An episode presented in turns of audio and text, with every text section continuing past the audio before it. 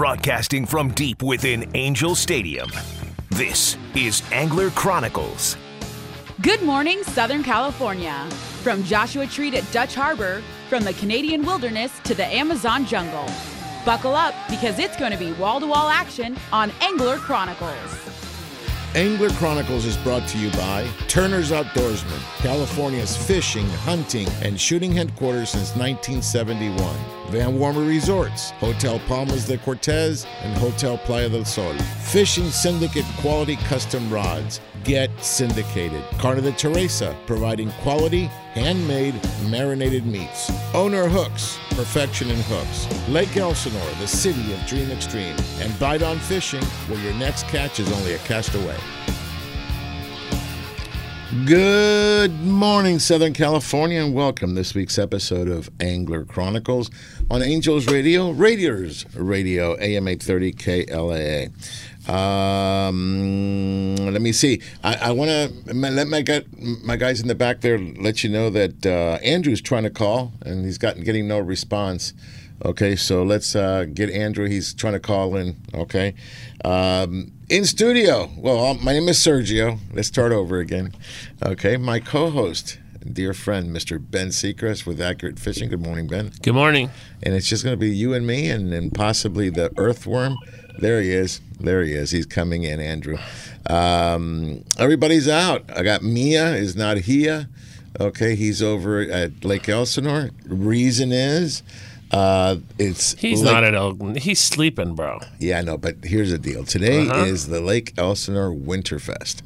Okay, it's a big party. It's their Christmas, their tree lighting, and they have a parade down Main Street. And I'm very honored that the Angler Chronicles crew has a float. Okay, check this out. So we, I know we did it last year. We had a blast. Um, we love the city of Lake Elsinore. You know, he, I mean, Tony moved there. Okay. That that that's Sergio's Rose Parade. It sounds like.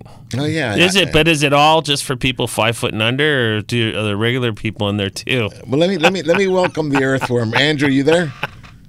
Good morning. Yes, I am. Okay. So did you hear that? You're not five foot.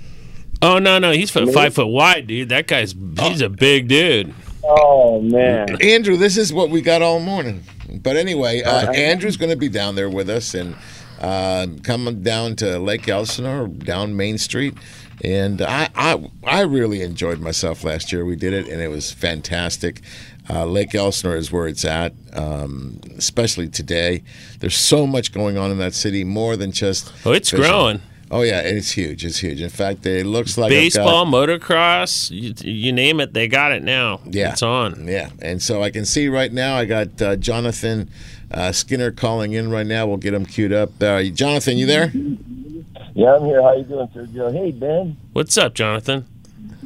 Hey. Man, I, I'm my, my Ben buddy. I get back on the ocean, bro. Yeah, see, he was. He's something about your bunk buddy. you I don't got know. you got to get back on the ocean. All you got to do is go, brother. No, he said you're his bunk buddy, Ben. Oh, I think nothing's traveling right now. Okay, I'm just saying that's the three B's: Yeah. bunk, buddy, Ben. Dude, he's wrong on that stuff. I'll tell you this though, Jonathan, the calico bass and the sand bass have been biting on jigs in deeper water, and it's been fun. And um, so I don't know if any of the boats are doing that, but I actually went with someone last weekend and had a ball. It was really fun. But yeah, it should be. uh, So, there's stuff happening. What? How's Elsinore doing? Elsinore's doing okay. You know, we still have the challenge with the, with the uh, with the water. Um, we've been uh, monitoring it weekly, actually, and we have a company that, that comes out weekly and tests. Um, this has been a really strange year because it was so hot for the summer and extended so far. So we're still not having any boats or any any contact with the lake, and and uh, so that's a little difficult. But as far as the the city itself, some incredible things are happening. As Sergio just mentioned, we have our annual Winterfest uh, today, and uh, last year in your chronicles uh, have a float out there, and is one of the most popular um, um, floats in the parade. And this year, we're actually moving the um, the parade to an evening parade, so it's going to be uh, a light parade. So we've been decorating the Bentley uh, pontoon it was done by uh, uh, JT Reynolds, and Angler Chronicles is going to be on there. Is Um, is Ron going to be on that? Do you know? Because it would be like Santa and his elves. Then you'll have a couple short guys, and you know. No, Ron unfortunately can't make it, but it'll be Tony, myself, and Andrew. Uh, will be there. I'm going to take Rhonda. Melina's going to be there as well. So it's going to be a lot of fun. Okay. And I'll tell you what, Jonathan, I had never done that before. And I did spend a lot of time last year, many, many hours, practicing my wave. Oh my God, I gotta leave. I'm sorry. I gotta go back home. So now I've got it down. Nah, Okay. he's got that LGBT wave going big time. QRSTWXYZ. Yeah. Don't forget, don't forget all the other. No, listen, um, I'm really looking forward to it. Um, we were talking off the air with uh, Ben how far this city has come. You know, um, when was it? How, how I've been going back- there since the '70s, bro. So Okay. I, I, know it pretty well. And and the last time I was there, I was so impressed with the main street. Just it has some excellent eateries there. And you Launch know? Point? And Launch Point. Oh no, the hook. la- but the launch point that's complete. It's a completely different place now. Like when I used to go there, it was There's nothing. there was nothing there, and now it's just like it's. You know what it reminds me of? It reminds me of looking at Back Bay before they really built Back Right. Bay up, and now Back Bay's built. You guys are built. It's it's a place. It's a destination. You mm. know. That's the whole thing with Lake Elsinore, you know, uh, because I remember about, oh, I go back maybe about 20, 25 years ago, and I saw it just as they, you guys were getting going, Jonathan, to start this thing. And the first Dream Extreme happened not at Launch Point, it happened at the other uh, launch that they had there. And from there, it just started to grow. And Launch Point, what is it, 12 and a half million for Launch Point itself? Oh, for the uh, for launch point, no, it's more uh, in the, the twenty million dollar. Well, the ramp. I'm talking about the ramp itself. Oh, the, the ramp itself, yeah, it was twelve million dollars. Opened up in uh, 2012. About. Right. Mm-hmm. And it's the, the biggest launch that we have uh, at Lake Elsinore. It has six lanes. It uh, we increased the parking, so there's uh enough for uh, 200 boats. Uh, Mhm. in addition to about 100 cars at the same time. Every weekend, when uh, during the summer, we we sell out. Um, so it's it's pretty incredible. But what we do is a, is a partnership because we want to make sure that as we are successful, other locations are successful. So we uh, uh, work with uh, Elsinore, um, the Elsinore boat launch, um, near the campground to send people down their way as well. And so, you know, as as we're successful, they're successful, and so the whole lake is successful. Uh, you know, during the summer, so it's great. Yeah, it is is a complete. Um, it's a. Fa- it's it's you know I have no way of, of explaining it other than it looks almost like a family unit community. Okay, because um, the the council is very involved. They live in the city. What I love about the council, and I found this out at the last uh, State of the City address, there's no political affiliation. So you don't know if the Republican, Democrat, Independent. You don't have no idea, which is good. They don't get paid. I mean, they get. I think it was a hundred bucks a month or something. This is not a career thing.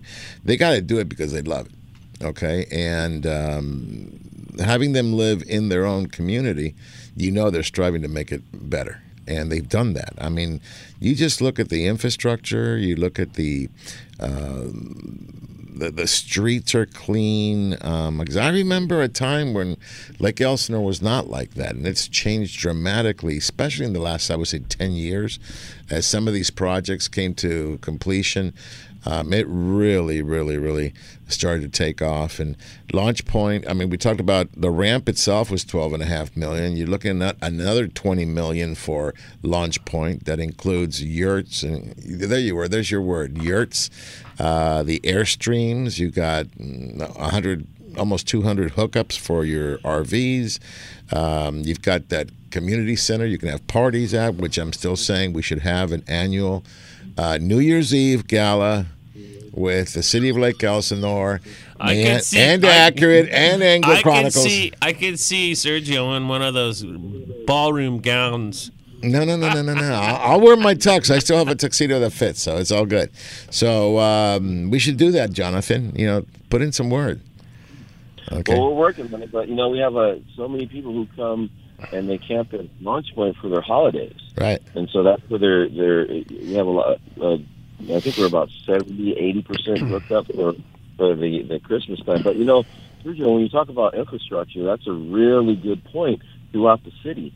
Uh, Ramon Habib is our uh, is our city engineer, Mhm. and with our um, with our community development uh, director, they're paving streets that haven't been paved ever, and so now people that used to go up dirt roads are actually on on paved roads, and it's and it's helping when we have these uh, rainstorms that we don't have as much as much uh, erosion um, downtown. When you talk about Main Street, working with uh, the uh, Water District, EVMWD, they've come through and, and put in some some uh, infrastructure below and redone the, the, the roads there. We're actually putting some um, some uh, signal lights down on on the Main Street by the freeway to make it easier for people to get on and off. Uh, you know, we built Camino del Norte that is another connection throughout the you know on the um, on the east side of the city uh, by the freeway. So a lot of things are going on to to get us to where we need to be. Our, our city manager Jason Simpson um, and as you mentioned, the council really believe in in having a a fully functioning city to not only take care of those who've been living here for many years, but also those who are going to be coming in the future. Yeah, let me tell you a story about uh, oh 15 10 to 15 years ago I was visiting a friend there and then we it was time to go home. It was late in the evening and so I use, I remember if it was maps or Waze or something because I was a little lost there.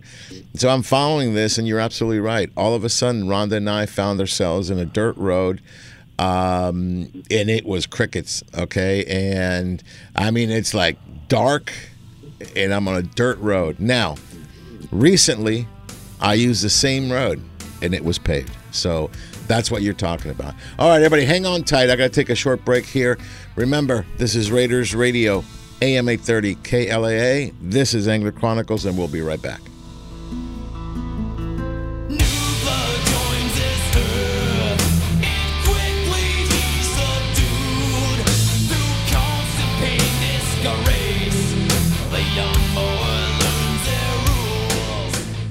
Raiders football lives here on AM 830 KLAA. Dana Wharf Sport Fishing in Dana Point Harbor. Come check them out. Trips for anglers of all levels depart daily and kids fish free every Sunday. Enjoy clean vessels, full galleys, and friendly expert captains and crew. Everything you need for a great day of fishing for everyone, including a fleet of private charters. The Dana Wharf Kids Club is the coolest club of the sea, featuring free fishing trips, whale watching adventures, and more.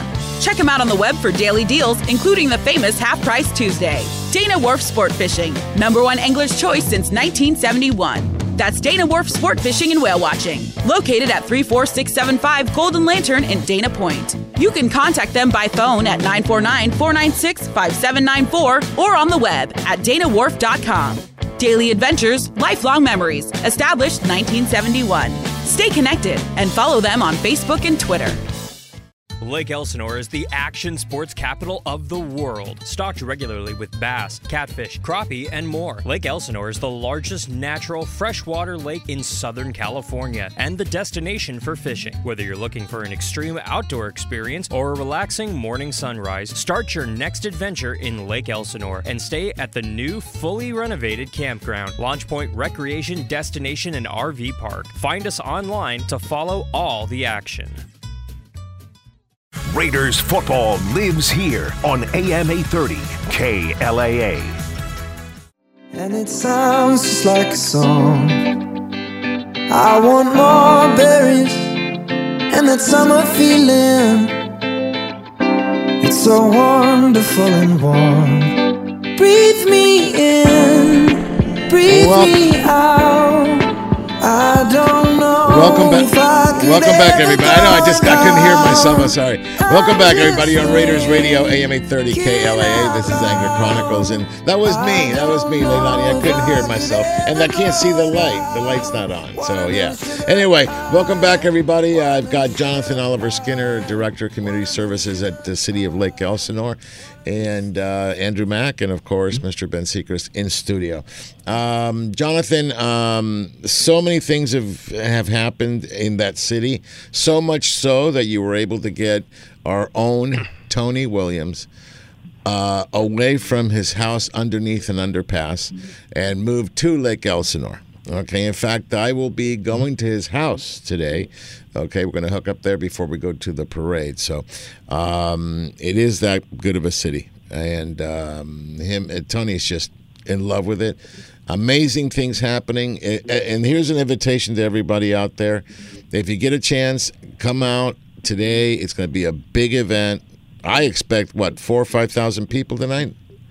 Oh, at least we At least, typically we have eight and ten thousand people that come down downtown, and you know this year we've uh, did some uh, additional as uh, Giovanni Huertas has put some uh, cinnamon on our on our cake here and, and added some some different lights and things to to our downtown. We have our stage that we use for Mariachi Fest. It will be in our parking lot. Uh, we've changed the location of the of the some of the uh, events, actually all the events, to our parking lot across the street from uh, the cultural center. So we're really excited about this. All right. Well, let, let me let me pause you there. Okay. So so what are the events today? Just go up, down the line. What, what's happening today? Okay, so the parade starts at, at five o'clock. Um, it's an evening parade. We're starting actually down by our sheriff station and our lake uh, uh, lake community center. We're coming down Graham Street, and then it'll take a, a left onto Main Street um, that is lit for Christmas. It'll go in front of the the cultural center, and then the parade participants will disembark from there. Um, the parade will go for probably about an hour, hour and a half. Then uh, the stage will be activated. We have a local high school drum corps that will be starting off in front of the, the stage. Um, at 7 o'clock, we are going to be doing our tree lighting, which the tree is at Getterman Square, which is our, our, our parking lot right across the street from the Cultural Center, um, which will really uh, start off the holiday season. We have a sled hill that we've had for many years, but we moved it, as I mentioned, downtown. Our staff, um, led by um, uh, Bo Davis, uh, built some things on our on our sled hill to really uh, activate things. We have a group that we actually hired to do some special lighting on downtown, and so when people come down, there will be very uh, there'll be uh, a, a lot of photo op areas for them to come down and take pictures on, on Main Street. Uh, we have uh, singers and carolers that are going to be um, down in the uh, in the parking lot itself, and we have over 60 vendors that are going to be there, uh, both fundraising for their groups and and also uh, small businesses. They're going to be there. And again, eight to ten thousand people. Yeah, well, listen, uh, we're looking forward to it, Jonathan. Uh, it- folks, if you're anywhere near El, uh, Lake Elsinore, or you should make the trip. In fact, Andrew's coming. Where are you coming from uh, tonight? Uh, I'll be coming from, uh, from Fontana. From Fontana. Okay, we're going to join the party. It is it is a lot of fun, um, and the people in Lake Elsinore are so welcoming. So, uh, looking forward to seeing a lot of friends. I have a lot of friends in the city now, and um, like I said, I practiced my wave. Okay, I pra- I showed Ben. Ben said, "Oh my God, you got it down." Look at this, Ben. Look, that's a good wave right there. Make sure they get him a stool so he can stand on it. Really? really? anyway, so Jonathan, looking forward to being there, folks. Uh, you know, so I hope everybody that's listening gets a chance to come down and enjoy this. It really is a lot of fun. It kicks off the the holiday season, the Christmas season, um, and it's just it's just amazing, amazing city. Yeah, we're we're also going to be live streaming it on, on, on Facebook and a couple other social medias as well. Very So cool. If we can get down, we're we're going to go ahead and give you that information, Sergio, so you can help promote that, and people can you know watch it from the comfort of their home. But we're really excited about what's happening. Well, and I'm sure- and I'm sure- down at the Crossing Yeah, I'm sure with Andrew there, he'll be live streaming this stuff too, right, Andrew? He likes doing that. And he's good at I, I I'm not good at that, but he's he's good. We'll live stream some of the stuff we're doing, the crazy things on the on our float. Anyway, Jonathan, we'll see you this evening then, my friend. Sounds good. Thank you so much, Serge. All right, excellent. Jonathan Oliver Skinner, Director of Community Services at the City of Lake Elsinore. Hey, this is really good. Hey, all right, Andrew, let's get start uh, talking fishing. All right. Uh, I also want to. I want you to finish up after the freshwater report with what you did last night. I was surprised that you were even on the call uh, this morning. I, I didn't expect you in. He's lobster fishing. He was lobster fishing. Yeah, he was catching his buddies. Okay, this is his. You know, because he's an earthworm, and lobsters are above earthworms. So yeah. Well, anyway, uh, Andrew, g- give me some love here. Tell me what's going on. Yeah, definitely. So the freshwater is going off again this week. A lot of trout have been caught, a lot of different places. Uh, big fish for the week uh, was definitely at Santa Ana River Lake. Uh, one angler caught a trout over 14 pounds. Uh, he was fishing over there by Levitt's Corner um, on a hookup bait uh, in the shad color.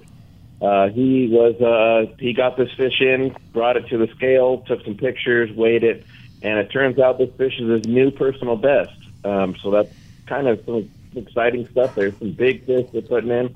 Uh, they actually put in a couple bigger ones uh, than this, but they're still swimming around. They've been in there since last week uh, with the big fish, and, and nobody's caught them yet. And if they have, they lost them, but nobody's brought them to the scale. And no, you know, so there's some exciting stuff going on in Santa River Lakes. They're stocking uh, uh, every week, uh, every Thursday, uh, with a full truckload of uh, Mount Lassen trout. Um, also, uh, this week, uh, tilapia started biting very good at uh, at Santa Ana River Lakes.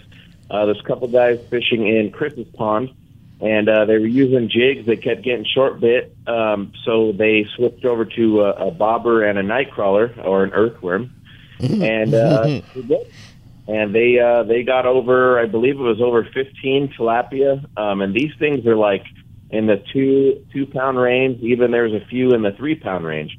So they're big fish in there, um, you know. So it's kind of cool to see other fish being caught, uh, not just caught at Santa Ana River Lake.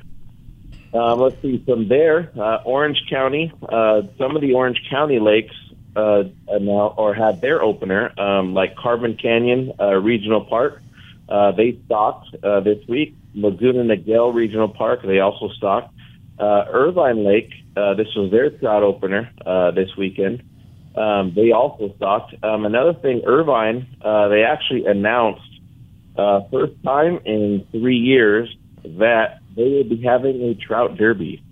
Uh, this trout derby um, is going to be December 17th on a Saturday. Uh, you can register at 5 a.m. Uh, there Saturday. it's still five dollars an entire carload. So if you have a van with 10, 12 people in it, it's still going to cost you five bucks um, to get in, but it's still walking only, uh, shore fishing only. Um, so the derby, uh, it, it's free. It's a free derby. Uh, it's for family, everybody. Um, just go there, sign in, and and you know go catch some fish and get a land. They're going to have uh, food trucks, uh, blind bogey drawings, uh, and then uh, probably some cash and some other prizes. Um, the uh, it should be a good event. Um, but again, it's been a lot of years since they had a, a, a official trout derby at Irvine, so that's pretty cool to see. You know, something new, trying to bring back uh, different things there at the lake. Um, uh, other than that, uh, Irvine Lake, uh, they've been getting uh, some catfish in the heavier cover. Not too many, not too many anglers fishing there. Um, I know a popular technique if you're going to target the catfish, use the heavier line, uh, typically like a braided line, because fr- from the stuff they're tossing in, you don't want to get snag, you know, snagged back in there. But it's it's doing pretty good there at Irvine. Uh, now from there, let's see, uh, you got Mile Square Park, which is going to be stocking uh, December 5th. So it's going to be this week. Uh, Mile Square is going to have their official opener. And then a couple other lakes in Orange County as well.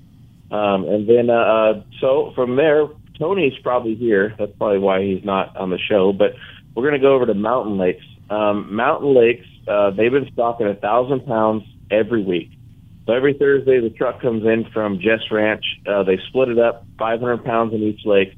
And I was actually here yesterday in the morning. Um, the fish, it's wide open. If, if you're using the right combination of things, you're going to catch them. Um, I did see a couple guys that, you know, they were soaking power bait they caught maybe one or two, but typically the guys that were throwing, you know, anything white color in the jig, uh, either white minnows, white worms, um, anything like that, were getting picked up pretty good.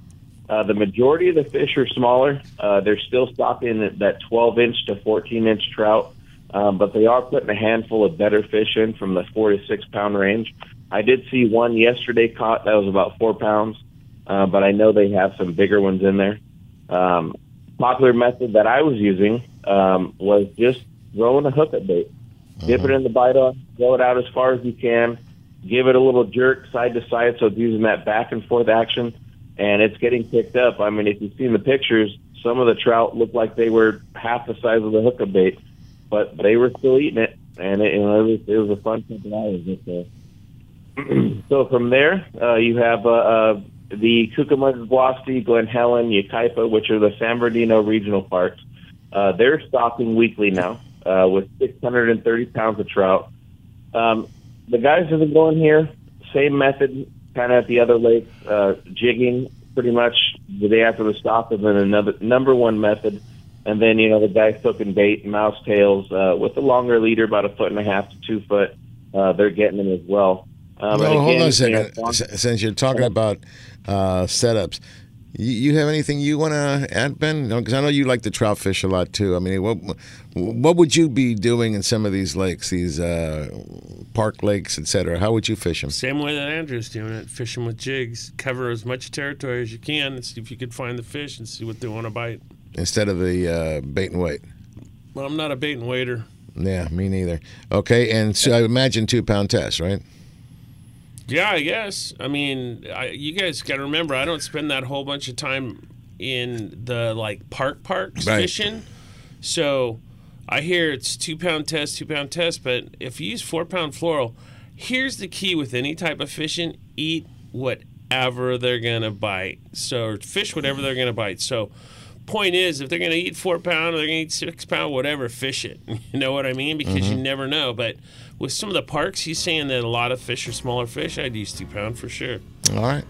Okay, fluorocarbon or mono? Does it make a difference? Well, triple X, Izorline Triple X is really strong stuff, so you could use that, and, and I, I like the color of it too. It works good, but if I'm fishing up above, I, I fish a lot of fluoro. All right, everybody, hang on tight.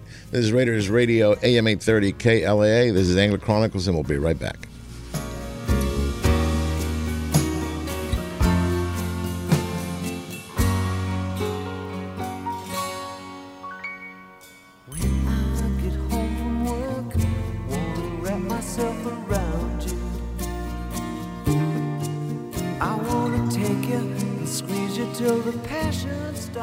Your silver and black play here on AM 830 KLAA. Ron, these sunglasses are nice. Yes, Sergio, Inferno USA Eyewear, they are great. They were created eight years ago to provide a far superior product with an unbeatable lifetime warranty. You like the burns. Machine billet aluminum frames, extreme wrap style sunglasses, and goggles all in one. They have removable foam inserts, they're polarized, and have polarized transitional lenses available too. The burn style is hands down the greatest wind in your face glass ever made. No wind, dirt, or debris in your eyes at up to 100 miles per hour. Simply put, they're awesome. I prefer the fuel style frame. They are made from TR90 nylon material that keeps them extremely lightweight and very durable. You won't even realize that you're wearing them. Tons of color options and polarized lenses available. The fuels also keep wind out of your eyes at very high speeds. Inferno USA Eyewear. They're nice sunglasses. No gimmicks, just quality construction and protection for your eyes. Inferno USA, check them out and get yours at www.infernousa.com. That's www.infernousa.com. Hello, everybody. This is Captain Rick from the 85-foot luxurious sport fisher Ocean Odyssey. Departing from H&M Landing in San Diego, California, Ocean Odyssey is Angler Chronicles' number one choice in San Diego offshore fishing. Whether you are a beginner or a seasoned veteran, Ocean Odyssey is equipped with all your fishing needs. From five-star meals, state-of-the-art electronics, spray brine fish hold, and spacious accommodations. Make Ocean Odyssey the number one choice for your next offshore fishing adventure. To make your reservation today, log on to oceanodysseyfishing.com or call Dina at 619 889 4535. Again, that's oceanodysseyfishing.com or 619 889 4535. Ocean Odyssey is a proud sponsor of Angler Chronicles. Hi, it's Captain Dave Marciano here. I'm wicked excited to tell you about my new website, angelicaseafoods.com, where you can now order fresh, local New England seafood shipped overnight right to your door. Go to angelicaseafoods.com. I'm JC Butler, forward. I'm Eli Chol, center. Tonight we take on Fresno State. Pre-game at 5:45, tip-off at 6 p.m.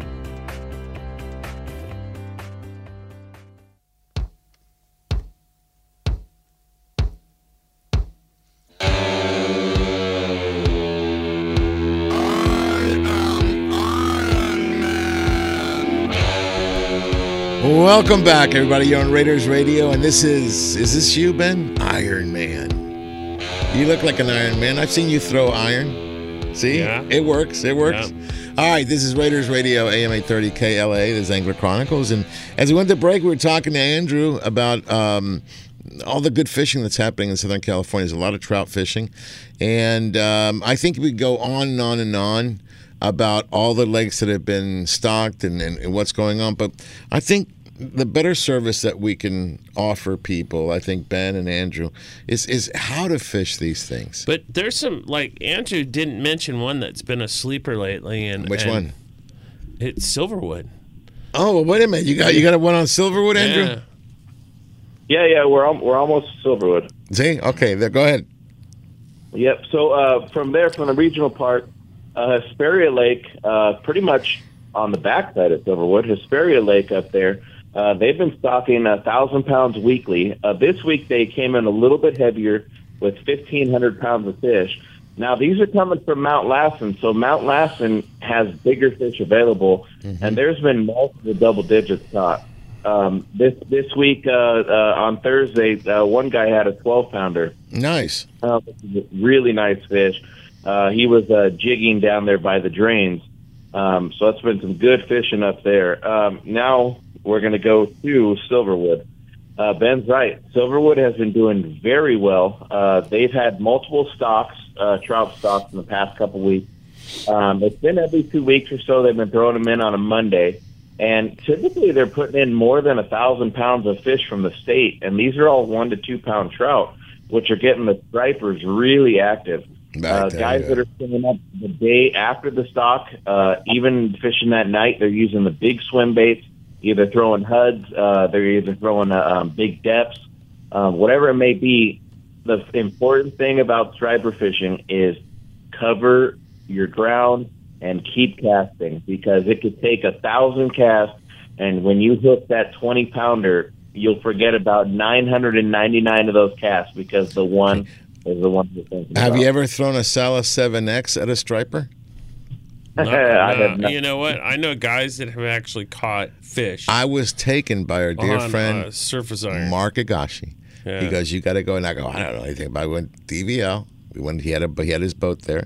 We went on there, and it was a boiling fish, just like you'd see tuna or yellowtail. And he says, "Just treat them like a yellowtail." Well, I don't know. They they pull pretty hard.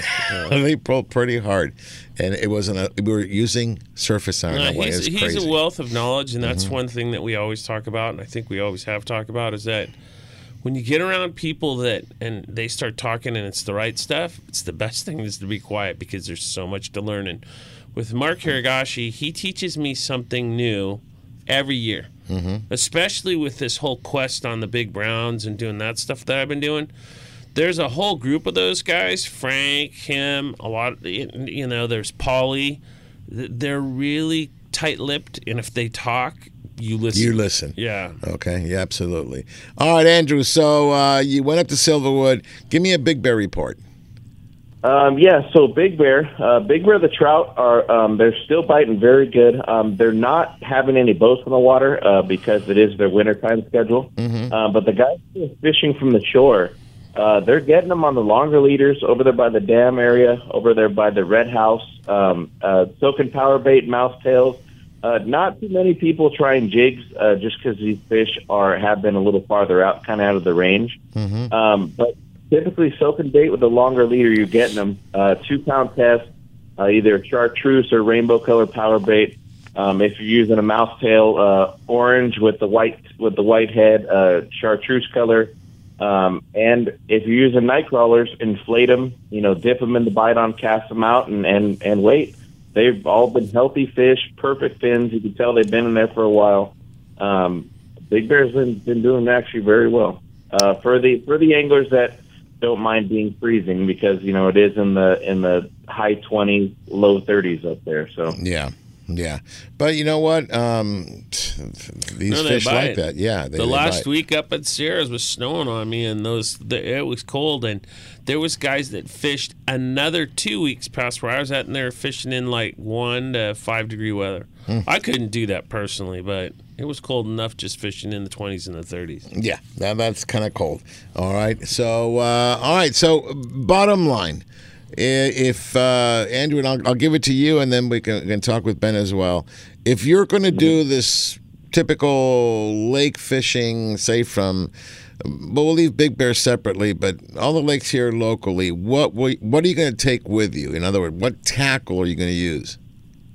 Um, well, typically I'm going to base it off what day I'm fishing. So it, it all depends on when they stock.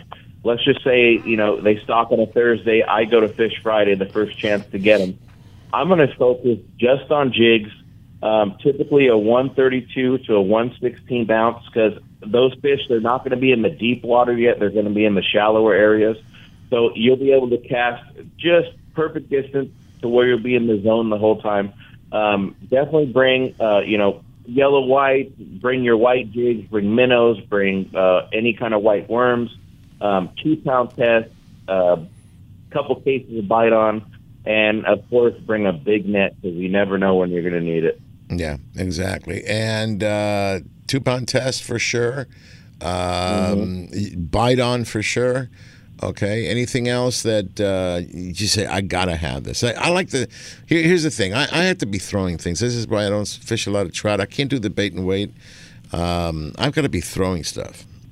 I get bored. Okay, so um, I like you know like the um, Thomas Buoyants, um that kind of stuff. Throw fin and I, feather. think, I think the jigs. I think the jigs, like are, the jigs? are really pr- pretty much the key. Like Thomas Buoyants are excellent, like frog patterns up at Pyramid and stuff. Mm-hmm. And you know, it's pretty weird because when I grew up, flatfish was a big deal, and flatfish is a super popular thing up on Pyramid. But for the local lakes here.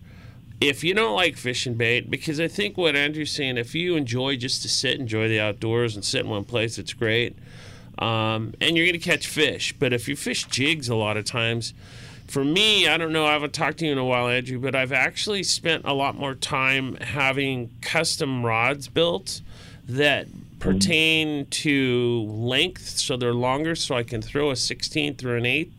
I don't fish 130 seconds that much. But what I try to do is I've got these longer rods and they're they're not eight foot, they're probably seven ten maybe and they have enough tip where I can work a hookup bait or I can work a hair jig. But I can also, once I get bit, I can set the hook and go through that tip right into something that drives the hook. And so there's a lot of really, there's so much more to fishing a jig than grabbing a spinning reel with some line on it and going. I mean, you want to fish smaller, smaller diameter lines so that better casting. The other thing I'll tell you that I learned huge up this year was um, hooking some decent fish on on like jerk baits and breaking them off and not knowing that I should be tying an RP knot with everything that I'm using that's smaller diameters versus tying a double uni or some of the other knots that are out there because um, the knots some of the knots with the fish and light line wear on each other really quick and when you pull in a bigger fish they'll break off Hmm, that's okay. happened to me a couple times All right, I would. I, I all those when we go fishing for uh, for trout, I just put all. I know this is expensive. All fluorocarbon. I just load the whole reel Yeah, with no, fluorocarbon. but that, that that's the deal is is that's great, but Mhm. I'll, I'll tell you, a braid casts better than fluorocarbon Sure does. does. And the other thing about the braid is four carrier braid versus eight carrier braid. The four carrier braid casts very very rough compared to like fish in eight or twelve, and it's more expensive. But remember, braid will last for a while, and like he, what were you just saying? You know, Mac, you were saying the distance of the cast. I was fishing Yep. with someone this year up above. We were fishing Mary, and he would get 10 feet further with that freaking jig, and I was about ready to punch him. Because it was like, it was like, he'd catch three, I'd catch one. He'd catch two, I might catch one, you know, and it was all about the distance of the cast. So a long rod, get a reel that has a, a gear ratio of like high fives, low sixes, you know, because when you use, I think the key thing to say here is that when you use a 16th size jig, you can keep it in the strike zone longer. And people are like, I don't get it. And I go, the heavier the jig, if you can cast whatever you can cast like you cast an eighth really far, but you can't really keep it in the strike zone. So when when Mac's talking about the fish going deeper, you can fish an eighth. You're going to get the depth on it. But when the fish are up top, the de- distance they cast and being able to keep it in the strike zone with the slower retrieve and a little bit longer rod, you're going to catch more fish and it's going to be more enjoyable. There you go. Andrew, you want to add anything to that? Uh, no, I mean I agree with Ben. That, that was a I mean, very good answer. No, because that was pretty good. No, no, it no. was, no, it was, Andrew's got his own thing, but again, but it was what what you did was gave a complete answer. And uh, guys, pay attention to that because this is the difference between you know going out there on the shore having a good time but not catching a lot of fish, or going out there and just slaying them. And the little little secrets, little tips, they help. And so I hope So, everybody's so listening. here's here's another little secret, a little tip. Okay, so and I'm not. I to say this once, but there's some braids out there, and people go, "Oh my God, they're 35 bucks for a spool, and the spool's 120 yards."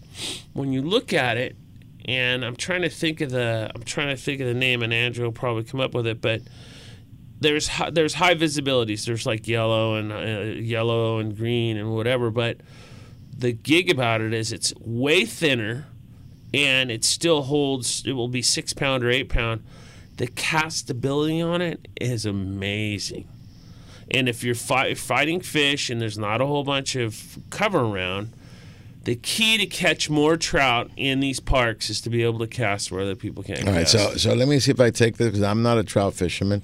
Uh, so you what you guys recommend is Spectra versus all fluoro or all line because it casts better. In addition to that, some Spectras are better to cast than others. And you know which one I'm talking about, um, Andrew? There's one out there. I pay like 35 bucks for a spool of it, and I don't usually don't pay for Spectra, but I'll buy this stuff. And Mhm. it's um, same thing, the same company that Bill Siemantel's working with. I can't remember the name of the line, but it's I it's think it, it, it starts with a P, right? uh, it could. But I have it on all my spinning rods and reels. After Frank showed me, it taught me a lesson up there, I started using that stuff, and now I, I play on a, a like an even playing field, if you get what I mean. But again, the Mhm. other thing is hookup baits work. They're all there's all a bunch of different jigs that work, but you know what? There's other things that work too. So Andrew was talking about minnows. There's a bunch of small minnows on the market. You know, one of the guys that's making a big push right now is Bass Tricks. Mm-hmm. He has some great trout baits on on the deal. You just got to get out there and you got to look and see what you want to try, but don't think that you're going to know if a bait catches fish or not by fishing it for five minutes. You got to fish it for an hour and Well, and then you got to learn the technique. Every every um, style of um, bait or jig, whatever you, you want to use, has a certain technique. Well, well, when you say technique, to me, technique is cadence, right? There's a cadence that you're going to do, and how fast you're going to wind it. exactly. How you going to work and- it back and- in? And, exactly. And, everybody's like, ah, you got to do this, you got to do that, and and you know what? Sometimes you come into things you that you don't even expect, and you're you and I've had it saltwater fishing, and you're like, how are you getting bit? You know, And I, go, was just I- looking I- at the I Bay of know. LA thing, You and, know? and I make a mention of that. I mean, we're out there. Who would have thought yellow would have been a color for a for a stick bait? The best color. The best color, and then you know you bring it in as slow as you could possibly do it, which that means doesn't Yeah, give it much action, it- and you it- had to stop it. you're jerking it and it stops and just get when when you and it's harder for us to stop and keep it stopped and the fish it's harder for them to watch it and the longer you keep it boom you get these bites but i mean one after the other you know but i, I, I guess the other thing I want to bring up real quick is that I mean, there's lots of different spinning reels out there. There's Shimano's, there's Daiwas. We don't make them inaccurate, but The other thing is, remember what I'm telling you. Don't get a seven to one. Don't get a. Just try to get as slow retrieve as you can. And Andrew, you go over the rods that a fishing syndicate makes. The Green Mhm. Monster. Yeah, yeah, Uh, definitely the green. oh, Well, well, hold on to that thought, uh, Andrew. We're going to take a short break here. This is Raiders Radio, AM 830 KLAA, Angler Chronicles. We'll be right back. Tears won't work this time. If I second guess intuition,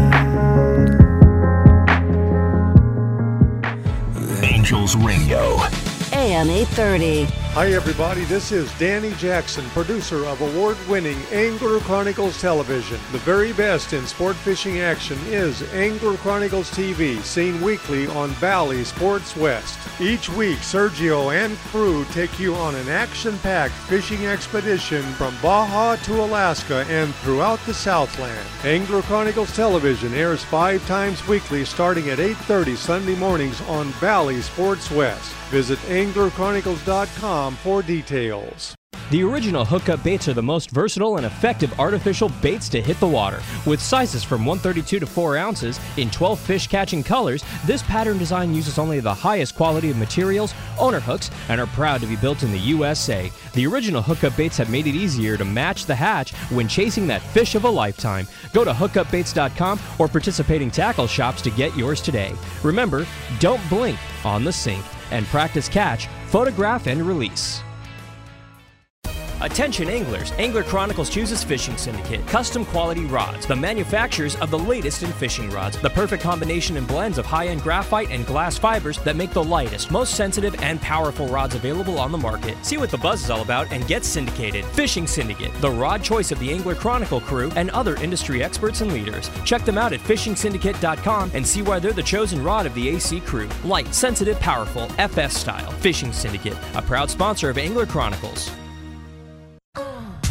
Angels Radio. AM 830.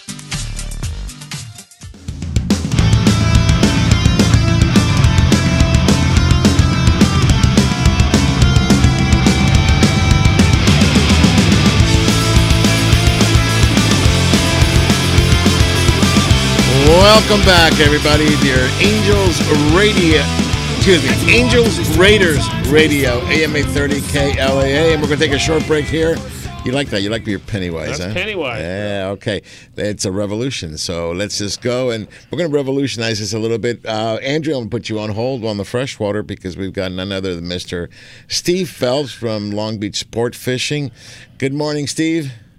Hey, good morning, guys. How's everyone doing? Good, good, good. How are you doing?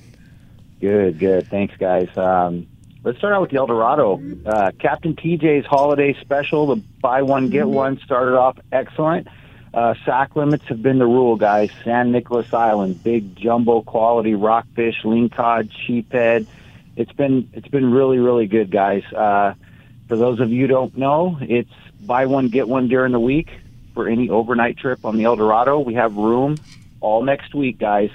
Uh, the way it works is you pre-purchase your ticket online when you're checking in the evening of the trip. We will hand you a free overnight pass for next year. So it's been really good fishing, guys, and we do have spots available fishing Monday, Tuesday, Wednesday, and Thursday. As of now, these trips are selling out, guys. So you might want to jump in and go fishing with Captain TJ and go load your freezer before the closure. Yeah, and uh, along those lines, let me just remind everybody we have a trip on the El Dorado overnight on December 28th. We leave the 28th, fish the 29th. So, right in between Christmas and New Year's, uh, leave Wednesday night, fish Thursday the 29th.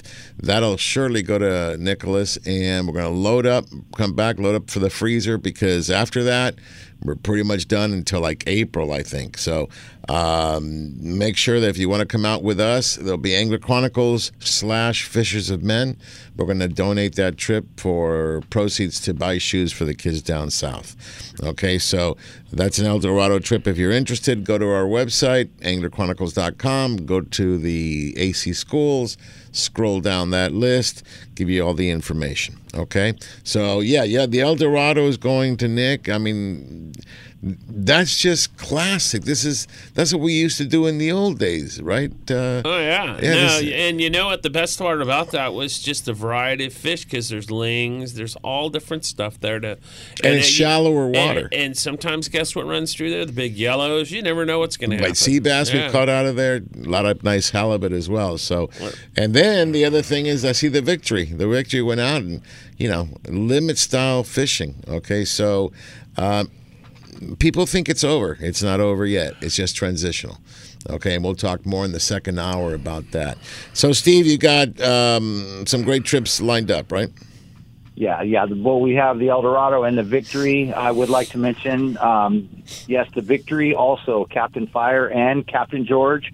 It's been limit style fishing local too, guys. Um, the plan's been going out in the deeper water. He's not fishing the 600 foot stuff like he has been. He's been able to go out and limit out in 300 foot or so um, of the you know nice quality chilies, reds, grouper, and then they've been heading inside and finishing off their sack limits with uh, actually these these uh, whitefish this year local have been quality fish. They've been a lot bigger than they were the last couple of years. Um, maybe 15 to 20 sheephead also a trip. So it's been good fishing, guys. And I also like to mention the victory is until the end of the year running a weekday special. Uh, it's only $65 when you prepay to the website, guys. So now it's time to go fill fill your freezers either on the Eldorado or the Victory. Very good. All right. Along those, anything else fishing wise? I want to mention something about the victory. No, that's it. Okay. That's it. So so the victory has a toy drive, and I want to bring attention to this. Okay, uh, December first through the twentieth. Um, Phil primarily is, is doing this, and they're helping the children at Bethany Manor Development and Learning Center. Okay, so right now you just bring uh, a brand new unwrapped toy. You drop it off there at the um, at, at the office. Okay, um, and let's let's help out. These are these are kids that need help. I, when I saw this post, touched my heart. Okay, because we love doing this stuff. Just give away, give away, give away because there is a need. And these kids, um, you can bring them some joy uh, during the holiday season. So, kudos to Phil, kudos to George, the entire Long Beach Sport Fishing uh, group because th- this is good. So there's a toy drive between one December first and the twentieth. Just drop off a um, a, a toy, a brand new unwrapped toy.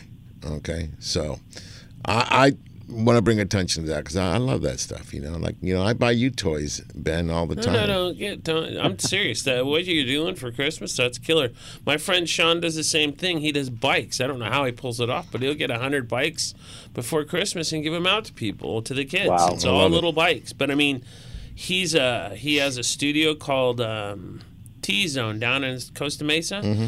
Every year gets like hundred bikes through people that he knows or whatever, and make sure that they're spread out through the community. You, uh, the one thing I've said is the U.S. is a very generous country. Yep. We are very, very generous, and, and I hope everybody remembers that, uh, especially for their kids. You know, if we, we go without a, something, that's fine, but not the kids. Always want to make sure the kids have a great upbringing and the best that we could possibly do. You know, the toys will be distributed to the children at the annual Christmas party. Uh, that's on December 22nd. So make sure you get this unwrapped toy to Long Beach Sport Fishing by the 20th. What's the address at um, at the landing there? We are at 555 Pico Avenue, uh, Long Beach, guys, uh, 90802. Okay, you know, and I'm going to see if we can do something along those lines as well. Okay, well, Steve, um, is there anything else that uh, you'd like to say? No, that's it. Uh, hopefully, everyone has a great day. Um, if you would like to book any of our trips, it's longbeachsportfishing.com or give us a call 562 432 8993. Well, you know, you couldn't go without this. Yo, VIP. All right, yo, VIP. That's none other than Mister Steve Phelps, Long Beach Sport Fishing. Thank you, Steve. Thanks, guys. Have a good day. All right, I love it. Yeah, this is this is. He's got his own theme song. It, it's good. It's good. You don't like it? I got a theme theme song Dude, for did you uh, did you like eat some cornbread last night? Because that's pretty corny. Everybody has a theme song.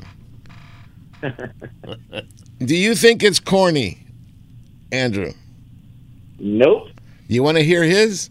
I've got here. Yeah. This is Andrew's.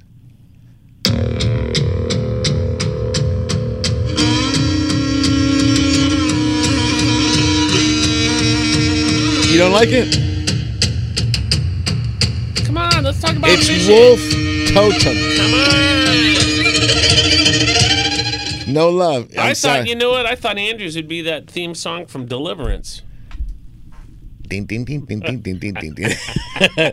anyway, all right. So let's let's get back to it. So, um, Southern California, I think, is very unique. We can get trout, catfish, bass. Um, you just got, like you said, you guys got to learn how to But fish it, it's- and, and and learn. Every outing is different. No, but you know what? If you if you pay attention, the fish will teach you, and as they teach you, then then it's applicable to every place you go. But here's something that Andrew never talks about, and here's something that a lot of people have questions about. Like I fish a lot in different places, but I let everything go because I don't want to. eat You know, I'm not a big trout eater. I'll eat some salmon here and there, mm-hmm. but Andrew, how do you prepare your trout and how do you cook your trout? Because you have to be eating trout all the time. I got a limit here and I got a limit there, and I know these things you guys don't release them because some of those lakes don't want you to release the best Right. fish back in them. So, do you fry them up? What do you do to for them? How do you prepare them? Um, definitely, definitely. That's a great question. Um, so what I do is just typical with trout. You gut it, you cut the head off, um, take the scales off, and then you lay out um, you lay out a sheet of foil. And then what I'll do is I'll actually cut uh, uh, chunks of butter, uh, put it on the inside, uh, a little piece of the lemon in there, um, sprinkle it with brown sugar, uh, use pancake syrup, sprinkle pancake syrup all the way around the fish, um, and then uh, wrap it up in in this foil uh, back and forth, and then cook it on each side for eight minutes, um, either on the barbecue um, or the stove, but typically the barbecue is better. Um, once eight minutes from there, then you'll start seeing, uh, you know, you'll hear the boil and, or the boil of the butter inside and all that, and then uh, uh, to check it, open up the foil, unravel it, and then when you see, you know, the the skin, I'm sorry, the the meat that falls right off the bone, it's ready to eat, and it comes out delicious. Yeah, like it's very flaky. Yeah. You know, I've had trout and it's uh, not bad. Not bad. Okay. And um, it's, you know, I'm not a big fish eater, fish eater. People know that. Uh, yeah, but uh, you laugh. You laugh. I, I had oh, fish. Andrew, I got some something to say, but I ain't gonna say it. Good man, good man. Restrict yourself. All right, but no, um, that, that's. I like that you brought that up because, you know, as fishermen, and when you guys see some of our newer episodes, you'll see that. You know, we always say, keep what you're going to eat, but Yeah. release the rest. I So mean, I now just- you're going to eat them, Yeah. how are you going to prepare them I to make it a think, good I would think that you figure that out before you even go. Half the time, Mike Blues are he's he's on here somehow. Uh-huh. But What's he um, saying? I don't know. Then throw it away and get a burger. Sorry, that was your friend Mike Blue saying that. Yeah. No, Um, but yeah, yeah, you're right. I mean, it's very important. And, uh, you know, I'll, I'll do this on Friends of Angler Chronicles on the Facebook page, okay, that group page. Wanna, if you got a good recipe for trout um, or catfish, let's add the catfish in there, put it up, okay? Put it up. All right, listen, we're going to take, uh, God, one hour gone. Uh, Hey, Andrew, you do a good job. Yeah. Uh, we appreciate that, and this that's something to consider now. For whenever you're going to go fishing for whatever, How you gonna do it? How it? you going to do it? all right, everybody hang on tight. Raiders Radio, AM 830 KLA. We're right back. Turned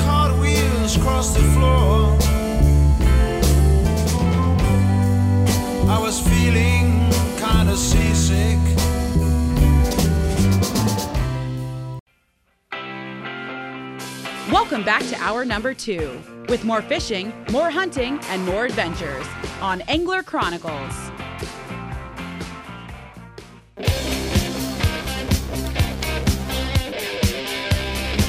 Welcome back, everybody, on Raiders Radio, AM 830 KLAA. This is Angler Chronicles, and when you hear this, you know it's the sheriff. It's the sheriff himself.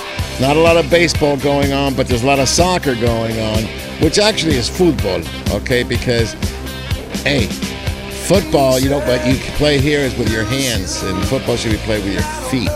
Anyway, without further ado, the sheriff himself, Mr. Danny Jackson. Good morning, sir.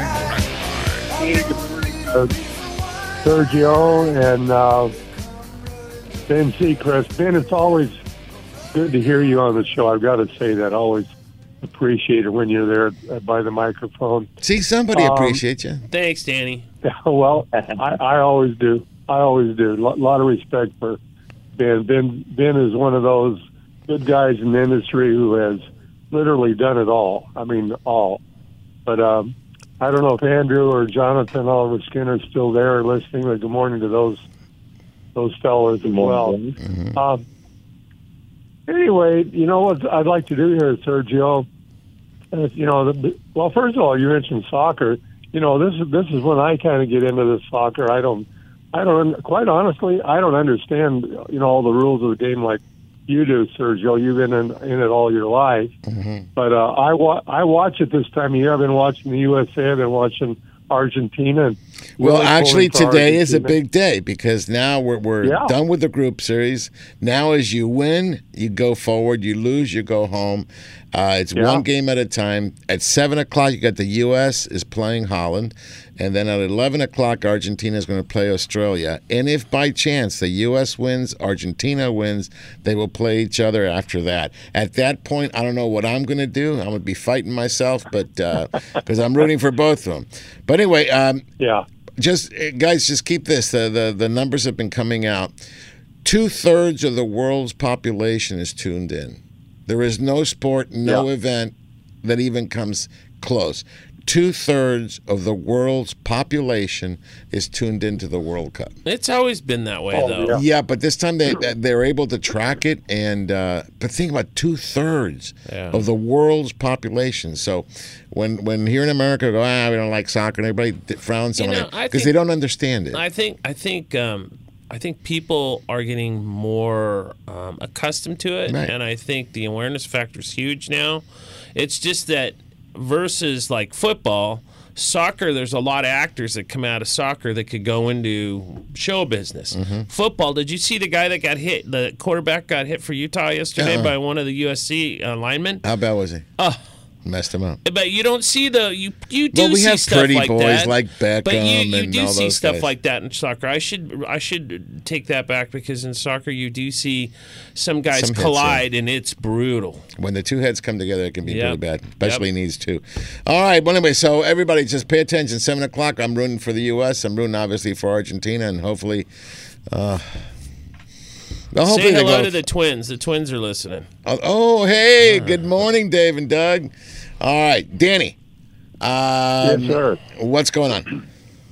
Well, let's talk about television. Let's talk about high definition Angler Chronicles television on Valley Sports West because we have a brand new episode for everyone tomorrow, 8.30 tomorrow morning from the Hotel Palmas de Cortez. It is our ladies only fishing tournament. Angler Angels is the name of our team. Not to be confused with Charlie's Angels. These are Angler Sergio's Angels. Angels. Oh Jesus! Yeah, well, Sergio's Angels. They're all midgets. And and uh, right, well, that's true. You know, you got Rhonda, of course, our chief fishing officer, heading it all up, and our good friends, excuse me, Don, Donna, Michelle, and and Lisa, of course. Mm-hmm. And you know, they they catch a lot of fish and uh, and and the right kind. You know, You know, striped marlin and here's wahoo. so here's the things to watch during this episode. Day one for them during tournament. I was not a. I did not get on the boat. It was just John because I, you know, I didn't want to get in the way. It's a ladies tournament. I was not allowed to participate. I took Rhonda out the first day. We went out. We pre-fished. You'll see we had a great time. In fact, caught beautiful uh, marlin on the uh, accurate 800. Okay, narrow. That was sweet. Okay, and the um, the heavy on the fishing syndicate 800 heavy, beautiful. And so I took her out. We, we got that. She got her wahoo, got tuned in. The next day, the girls went out to pre-fish, and then the tournament on tournament day one of the tournament had pretty nice weather. Day two, not so much. So I go watch the episode, and you will see that these girls. I mean, they ha- they they hung in there. They hung in there, and uh, they had a pretty good showing. They they came in the middle of the pack. Um, it's good stuff. It's really really good stuff. Yeah, it really is. And, you know, they get the the variety that's indigenous there to East Cape, besides the striped marlin, wahoo, dorado, uh, yellowfin tuna. Uh, it, it's just uh, it's uh, a lot of bent rod action, and everybody has fun. I what impressed me was how all the the, the ladies teams and everybody gets along and they support each other and and it, it's just a great episode cover to cover. I was glad to be a part of it, uh, Sergio. Yeah. Well, let's talk about tomorrow. Mhm. We'll talk about tomorrow, and then I got one other thing to say real quick about uh, Christmas Day. Tomorrow, uh, December fourth, eight thirty tomorrow morning, on Valley Sports West, we will have the premiere of the ladies only fishing tournament from uh, Hotel Palmas de Cortez. So that's a great one. At eight uh, eight o'clock, you'll have one last look at Salmon Falls and Ketchikan. Now, I wanted I wanted to say, you know, I just received um, the Bay of LA uh, episode that you guys shot. Ben was on that trip. My plan is to air that on December 25th. You know, the whole Christmas week it'll be airing, and that's a great episode. You know that Morgan Martinez put together for you guys, Baja Fishing Convoys, and uh, uh, Ben. You know, I the variety of fish and quality fish. You know, I I've I've fished there in that area uh, before, and uh, caught cabrilla, actually a little bit north of there. Smaller ones, a lot of them are smaller ones. The cabrilla and the Gulf, the Gulf group, my gosh, you guys uh, really did a number on them. And of course, the yellowtail and and the big, uh, oh, they call lots of different things. Uh, Well, let me go out. Let me go out on a limb here, and I'll see what Ben says. Um, I, for me, honestly, I truly believe that Bay of LA is the yellowtail capital of the world because I have never seen so many yellowtail and so many quality. And, and here's the thing: yellowtail for yellowtail, the same size yellowtail out here in the Pacific, doesn't fight anywhere as hard as Oh, that those thing. things are brutal. Those things, I don't know what it is, but every fish, it, it it multiplies. I mean, I, I'm I'm we're pulling pulling. I go, this is all there is. These things are just beasts. No, but you know what? I mean, I'm going to throw something even past that. I mean, I'm very fortunate with my job to travel all over the place and fish everywhere. Mhm. That is probably the best fishing. To me, that's the best fishing on the West Coast for sure, and it it ties two or three of the best places I've ever been in the world. Wow. Guys, I hope you heard that because Ben has been to a lot of places in the world, almost everywhere. All right, in fact, you just got back from Nova Scotia, just to mention a few. I mean, Uh, you've been everywhere. No, but, but but the point what what Danny's bringing out too is that it's a it's a sleeper, all right, and it's not the easiest place in the world to get to. But if you want to test tackle and you want to test your endurance and you want to test, you know, basically how good you put things together and if you can stand up to something, those Gulf groupers, the sea bass there fought harder than anything I could even believe. Some we'd hook a sea bass and I go, it's got to be a 50 or 60 pounder, and it'd be like a 28, 30 pounder, and I was like, and and we're we're testing tackle from when I say small reels, big fish, we were small reels, big fishing until the problem is I got the drag, I got the line, but I can't get the first six feet. So I had to go up to 800, you know, fish heavier stuff. Then I went past that to a BX2 30. And I just remember looking at you going, I, I, I, I can't get them. You could. We couldn't turn you it. Could not turn the fish. They would move so fast and So hard me, at the bottom. Danny, Danny, I'm, I'm on the 800 narrow. The 800 narrow is a is a big reel, so you have, you know, torque in there, low speed, hundred pound braid, hundred pound top shot, and you can't. Oh, and by the way, drag full bore. I mean, you know, the captain came Uh-huh. over, goes, "Let me see your drag," and I go, "What?" And he, I mean, he just bunted no, down. he, he he would bury it. Joel, you know what Joel came to Mm. me and said? He goes, "How big a leader is this?" I go, "I got 130 on there now," and he goes, "You should have 200." 200. And I was just looking at him, going, "Dude, what are we doing here?" You Right. know. And the the key to that whole fishery, starting low.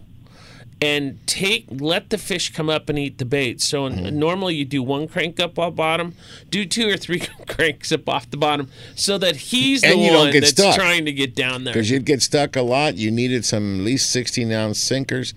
Um, That- primarily because we're using mackerel. You want to keep the mackerel down there. No, but I, I, Johnny, I, I'm just thinking that John and Dan, uh, uh, uh, these guys, that's probably the best episode I've ever done with you guys. Period. I Well, love fish- just the variety. I love the way that these guys put it together. I mean, it's it's amazing. It's an amazing. Yeah. That was an amazing deal. Period. He says we we. Yeah, it- Yeah, go ahead. go ahead, Serge. Well, we- we started I just ca- want to say Okay. I don't want to. I you know that's I'm working on getting that one on the air December 25th from the Bay of LA. But let's don't take anything at all away from tomorrow's brand new episode. The, the Oh, good no. news is we've got a lot a lot of brand new episodes coming up here, Sergio, and starting tomorrow, like I say, with the ladies only fishing tournament. You know what the Don't difference is? The difference is this: in the ladies only, we didn't get to fish. I didn't get a chance to well, fish. that's surprising. You probably. Well, I had my skirt ready, yeah, but I couldn't do it. So, in the Bay of LA, we could. But I'll tell you, you're right. The the um, the ladies only turn tomorrow. It really is fun, and I would recommend this to all the guys out there. Get a team of your wives and your girlfriends. Put them all together. Take them over there. Put a team. Um, I believe it's happening July 22nd and 23rd of next year. Already, they already have dates. Go to the VanWormerResorts.com um, Facebook uh, website and, and and get it get it going. It's not an expensive venture, and the girls have a blast. Uh, all the husbands were there. They were getting boats on their own, fishing on their own. Uh, they're separately, but the ladies cannot have any any guy fishing with them. So it's just, yeah, it's all good. Right. Okay. So Yeah, I did. I did put the dates uh, for net for 2023 in July in this episode. So, guys, take a look at that and give that uh, you know for your wives or girlfriends, whoever, for uh, friends. Uh, um, the it's just amazing how they got along and how everybody had such a great time. I mean, they're well organized and as they always are there, of course, at the Van Wormer uh, Resort. So, Sergio, with, with that, I will see you guys later. Have a great week. All right, thanks, Danny. All right, folks, that was Danny Jackson, producer of Angler Chronicles, with the latest. Uh, we're going to take a short break here. This is Raiders Radio, AM 830 KLA. We'll be right back. For a moment, I can't wait. Cause you said you're sober. Lying and I can't get closer. Tell me, should I let you go? Tell me, should I let you go? Cause you said you're sober. Angels Radio. AM 830. Looking for the ultimate outdoor recreational experience? Look no further than the city where we dream extreme, Lake Elsinore, home of the new Launch Point Recreation Destination and RV Park. Experience next level camping with the best amenities available full hookup sites, vintage trailers, themed yurts, a swimming pool, splash pad, outdoor dining, and a spacious community hall. Adventure starts here. Reserve your spot. For more information, follow Launch Point on Facebook and Instagram. Relax, play, stay at launch-point.com. Freedom Boat Club, Huntington Harbor, San Pedro, Redondo Beach, Marina Del Rey. Live a hassle free boating experience, enjoying the very best sport fishing in all of Southern California. Center consoles, pilot houses, bow riders, Duffys, and much more. Freedom Boat Club from Ventura to San Diego, plus more than 350 locations worldwide. Call 657 339 2300. That's 657 339 2300. Or cruise to freedomboatclub.com for details details. Hi, I'm Captain Dave Marciano, and how would you like the freshest local New England seafood shipped to you overnight? No running around from store to store to find what you like. We have it here at angelicaseafoods.com. Everything from tuna, haddock, cod, clams, lobsters, scallops, we have it all. The finest seafood overnight to your door, anywhere in the continental U.S. angelicaseafoods.com. Angels Radio. AM 830.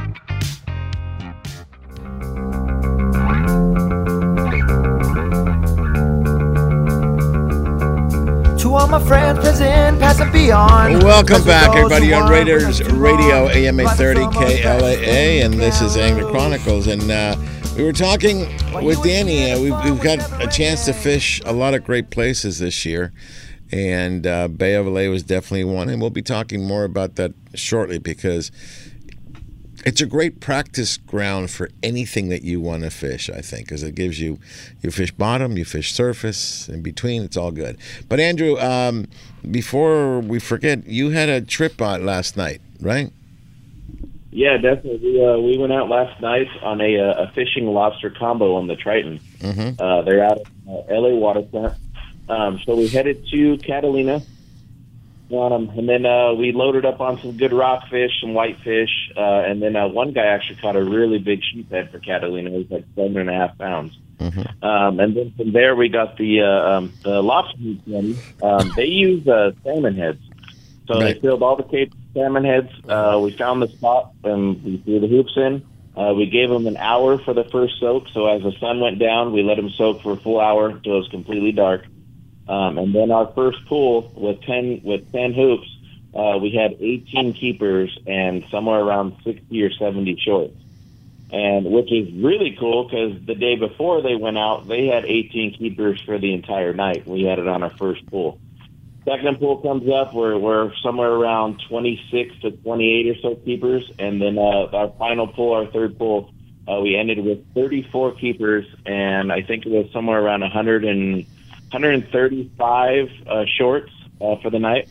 Uh, but what's cool is that our trip, uh, we caught for the boat record for this season. We had the most keeper lobsters uh, in one trip for ever since, they started doing it on the opener. So right now we have the current record, I guess, for Okay. most keepers. Well, one of the things I, I do want to warn you, um, Erica will find out about the refrigerator. she already saw it. ah, okay, there you go. So he posted. He, he, he you know, Erica's in Texas, his wife. So he's using the refrigerator to store the lobster. Okay, and he's saying he doesn't know if you have it for breakfast or lunch. How many people were on that boat? Uh, well, we, we, we limit our charters to 10 only. That way each has a hoop. Um, but one guy actually got sick that day. Um, so his two buddies came out. Um, so we only had nine guys uh, hooping. That's perfect. So you got nine Yeah. guys Well, came up it's with seven, the thirty-four. limit's seven each, right? Yeah, I know, but you know, it, it's Andrew. You can't expect him to get limits. Wow, that's it's Andrew. terrible. It's Andrew. Yeah, the only thing he limits out on is my patience. the one thing, the one thing that, An- like Andrew, I've done a huge amount of hooping in the past. So the one thing that people never ever talk about, and you hit it, is salmon heads is the best thing to use, or skipjack. Mhm. But salmon heads have always been the best, and I used to fish with one of my Okay, buddies. so so the one thing I don't I can't believe he didn't do is get a hold of Tony and gotten one of those sponge thingies he had, that lobster bait that he has. Oh, that SpongeBob SquarePants. He lives down yeah, there. yeah, no, but with you, you, you take that in addition to the salmon head and you spray that on the salmon head. Okay, Mhm. they go crazy. The one question I want to ask you, at Catalina, how deep were you uh, fishing? Two fifty. Uh, we were we were pulling from 120 to 180 feet. That's shallow. That's shallow. Well, we when we did our episode, we had a, we did an episode. We just limited out. I was with uh, Chris Bona, Mike Lane, Scott Peftel, uh, Robert Wynn, and Kyle um, Masaki. I think it is. We went out there in a 42 foot Freeman center console. wow. Oh my God! And we were, but we had an electric puller, so but you were deeper than that. we no, we fished uh, about 175, 180, Yeah. and we limited out. I mean, got one of the biggest rock crabs I've ever seen. Um, it's a, we made a great episode out of it. Uh, we were back. God, we were back at the. We left, I think, four o'clock in the afternoon. We were back at the dock at 10, 11. I mean, that thing, that Freeman could just fly across. So um, Billy K, baby, Billy K. No, it wasn't his. It wasn't. No, his. no, but that's yeah. who's got a Freeman. Yeah, and it's a it's a beautiful boat. But anyway, so um, you had a good time. We've done that trip in the past. That- yeah, we've done I that. couldn't I couldn't believe the weather. It was like a lake out there. I mean, there was there was hardly any swell. Mm-hmm. I would say the wind maybe one mile an hour, and it, it it reminded me of being at the lake, but I know it wasn't because we were loading up on the lobsters. Yeah, well, cockroaches. That's what they call them. The cockroaches of the of the ocean. Tasty They're so tasty. yeah. Yeah. so tasty. So my recommendation, since you don't know if you should have it for breakfast or lunch, have both. God, lobster omelet. Give me a crazy. Uh, lobster omelet and then lobster sandwich or lobster Yeah. bisque if he's good enough. Yeah. Because you know, see now that's where you get with stuff that I do eat. I like lobster. I love shrimp. So just fish. Yeah, uh, orange truffle. Yeah, shut up. Don't don't tell me to keep going. Keep going. All right. So anyway, I would highly recommend though next time you go out. Uh, talk to Tony. Have him give you some of that bite on. It's a liquid form that you actually spray on the on the head, and the other thing, it's it's like this uh, sponge type thing, and it's full of liquid. And when it gets down there, it just lets the oil out nice and slow. Leaves a great great um, chum line, and these these uh, cockroaches come like crazy. So, all right, uh, Andrew, that that that was good. That was good. So I just want to pose the following to both of you. Okay, it seems like it's slowing down. Is fishing slowing down? That's the question. Or are people just not They're fishing just right not now? fishing. They're still catching tuna. That okay? That's where I wanted to go with you. So So here's another thing you were talking about earlier, though, too. So there's a lot of people that are going to get away from fishing right now, and now they should be doing things where they should be thinking about next year. So a lot of stuff that you know, guys that want to, if guys really are into it and they're catching things, they're going to check their guides on their rods. They're going to take their reels to get serviced. Whatever it is, check your braid, check your line. This is the time to do it. But if you're not, you're going to continue to fish, which, you know, a lot of us are doing.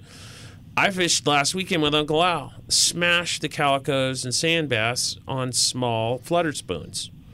Right? So there's plenty there's plenty of fishing available. You know how many people are out there? Like two other boats. That's it.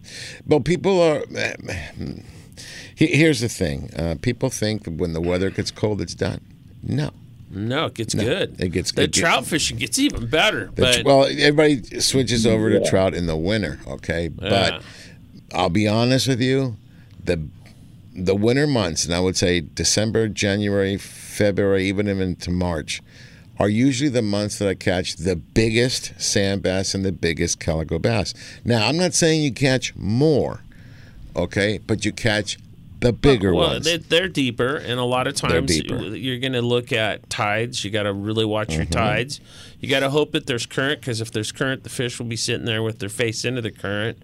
So and then match the hatch on the bait. Yeah. You know, just because you have, um, uh, you know, a squid, live squid, doesn't necessarily mean right here off the coast that they'll bite the oh, live they're, squid. they're eating jigs, dude. Flutter Yeah. spoons, they're eating them full speed right now. What I like to do is take your heavier line, maybe like 30 or 40 pound test, reverse dropper loop, put a mackerel on with some heavy weight, put it in your rod holder, put it on clicker, and watch. While you work all the other stuff, ha- watch that because they will eat a mackerel like crazy. And that, if they eat the mackerel, it's now going to be a much bigger fish. The little guys just nip at it. But if it starts taking drag, I mean, um, pulling the the line on the clicker, you'll you'll get. It's a, usually a bigger fish. I'm talking six, seven pound sand bass is not unheard of, right here off our coast. The only thing I say is this: take care of them when you get them up. Be gentle with these fish. Release them because they got to be seven pounds for a reason. So let them go out, multiply. How you like that? That's like amazing. that? Uh, That's yeah, you like it. You like it. Okay, but again, the fishing has not is not done. No, okay? I mean some of the best fishing right now for largemouth is going to be right now too. hmm Well, you keep going to freshwater. I'm saying saltwater. I know saltwater's great, but I'm telling you, there's a lot of good fish Where- to be where- had everywhere. Where's the tuna? Where, where, where have you heard about the tuna? What The area? tuna on the Tanner outside, they're way outside. And the guys that, the thing that's been amazing to me is that, um, like some of the perfect combos for those guys doing that right now, they're doing, they're still fishing the jig. So they're fishing a jig at night and they're fishing, the fish aren't that big. So they're using like BX230s with Izorline, four colors, you know, it's 100 feet of each color. They're using a lot of like smaller reels, which is fun. And I did that on one of the trips where I used a BX230 with that whole thing. And it makes your fishing so much more enjoyable because you're not toting around a big reel all the time. Mm-hmm. Right. But that's still happening. Guys are still talking about catching tunas. So, um, but for on the beach, I mean, like I said, Uncle Al's like out there with his buddies just smashing these things.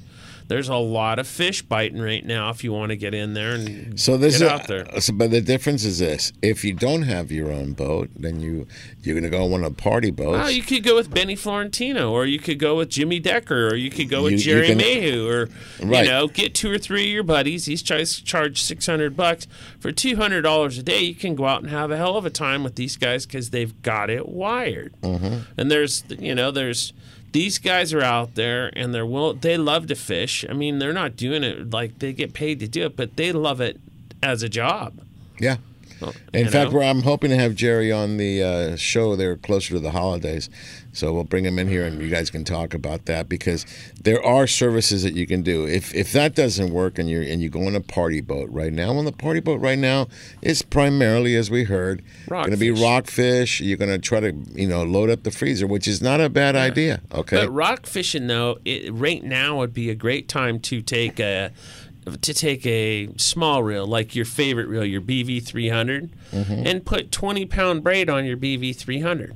And if you wanted to stack the braid, you could actually, you know, put 20 pound. If you don't fish, you know, if you don't feel comfortable fishing 20 pound, put that half a spool of 20 pound and half a spool of 30 pound braid, and then a small, you know, your small dropper loop setup, or if you're jigging, you know, using hookup baits, whatever.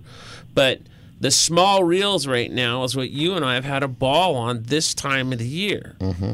It's not like we're fishing big stuff. I can No. remember we used to go out and fish bass stuff all the time and have a ball doing it. That's it. That's it.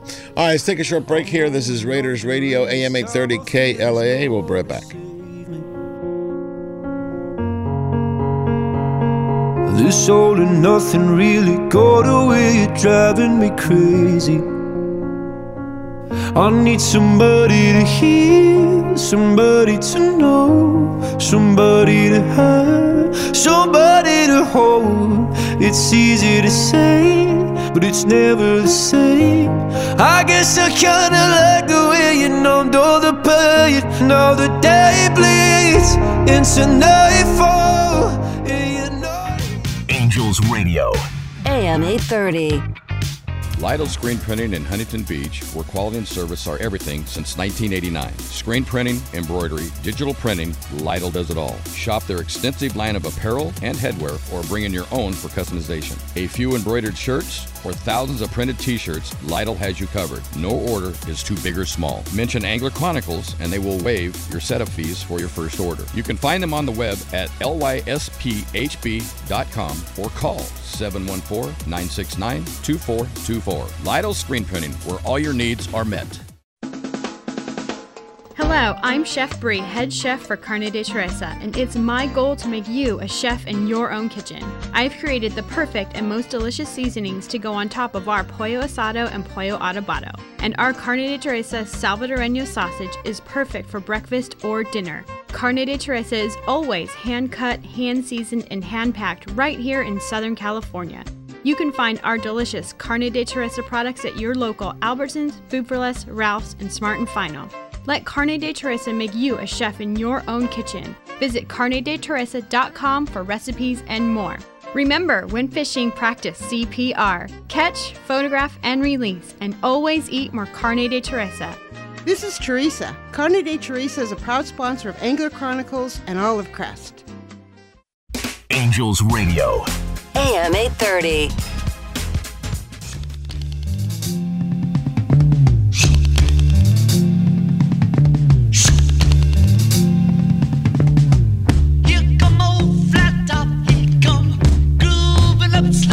Welcome back, everybody, on Raiders Radio, AM 830 KLAA.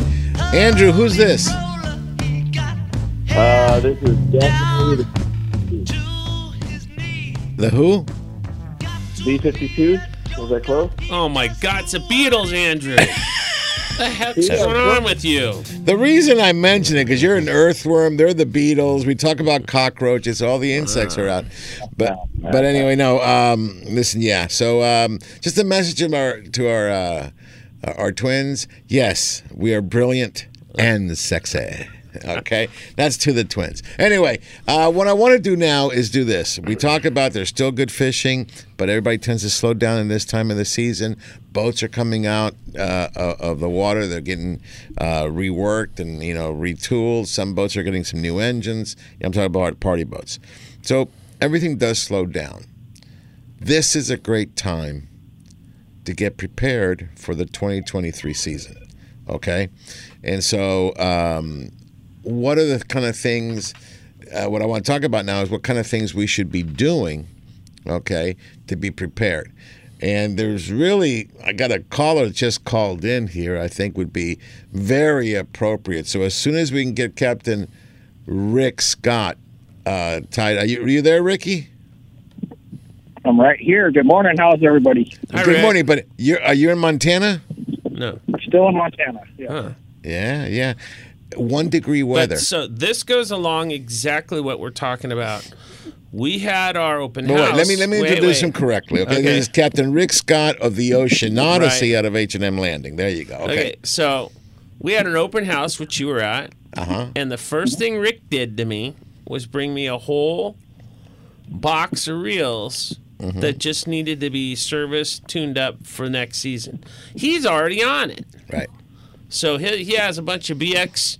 He has original bosses, the B, the Boss Extremes, and he has all his stuff in, and it will be ready to go as soon as he's ready to hit the water. So, Rick, you obviously are a proponent because I see it every time where we go fishing in your seminars uh, about having fresh tackle. By fresh tackle, I got to make sure that your line i- i- is, and I'm talking your braid. You guys will see in this episode that airs tomorrow, um, the captain on the on the boat with the, with the ladies he hooks up with it was one of my rods. He hooks up um, on a marlin, and the line busts. You know what busted? The spectra. And we look and I see it, and it begins to unravel. You know what it is? It's old. Yeah. It's old. And also, if you troll things, okay, it'll spin and it unravels Yeah. itself. There's a lot of things you got to pay attention to, okay? And uh, Rick always, when he does his seminars, always does that. He let us know, make sure you got fresh fluorocarbon. Yeah. What does fresh fluorocarbon mean? It doesn't mean um, a package that you bought 10 years ago that's been sitting in your garage. That's probably not fresh. It does have a shelf life. We do we do I'm- know I- that. Again, I'm not sure on shelf life because I I have fluoro that's probably five years old that's in a cabinet that Mhm. when it comes out, it works. Okay.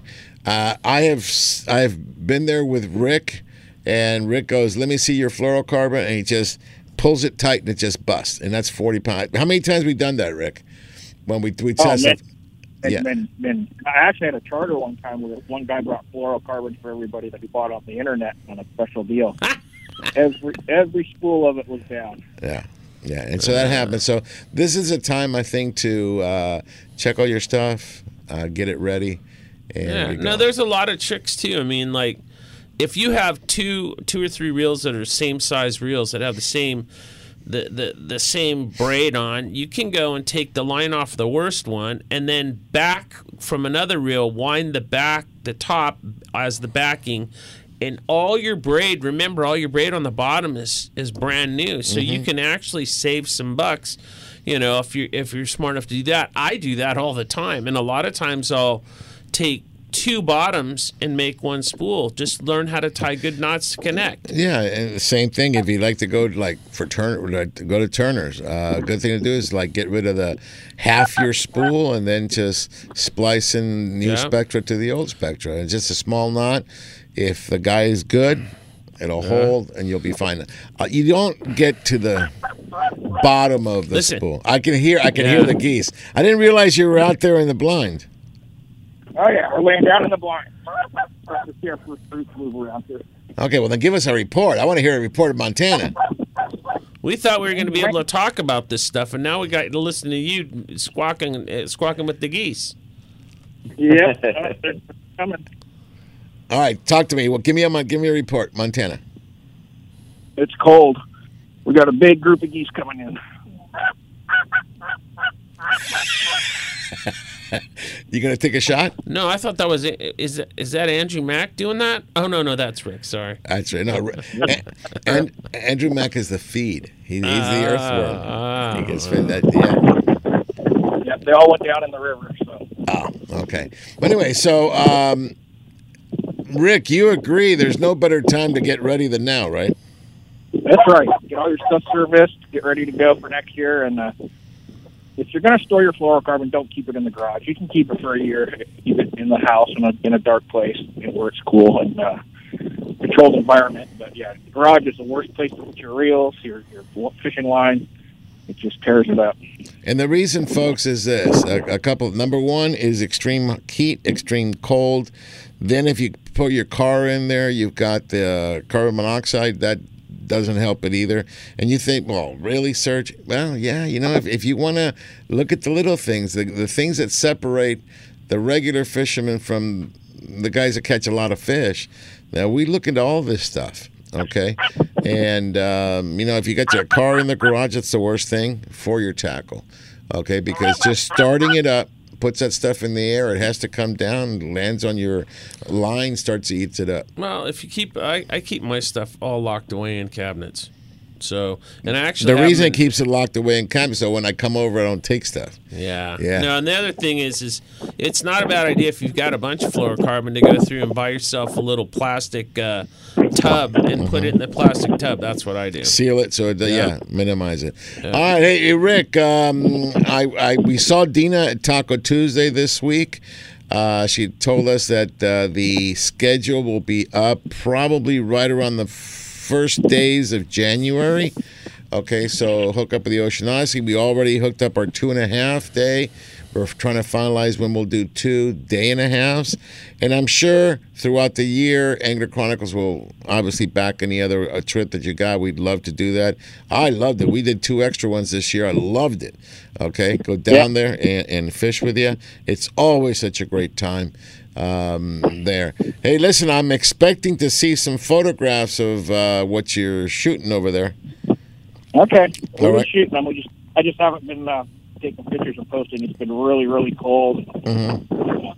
I'm by myself, so Are, are you shooting arrows or shooting bullets? Um, I'm shooting arrows. I got my deer like the first couple days. Actually, when Dean was here with me, so first couple days here, I got my deer, and now I'm, we've moved on to some ducks and geese. Okay, did, did you hear that, Andrew? I heard it. See, you, you, you like to do it with carp. No, but Good that's for you. what Rick's doing carp too right now. Carp and trout. Carp and trout. well, he got himself a deer. Now, now the geese. This is going to be a very tasty Christmas. Okay. There you go. So, it- was that you honking, Ben? No, no, that They're was calling Andrew. you. Yeah. Maybe those are the. You know who those are? The twins. I'll just say that since they're listening. They're the in the twins. car. And I'm sure Mike Blue's in the mix too. There. Okay. Yeah.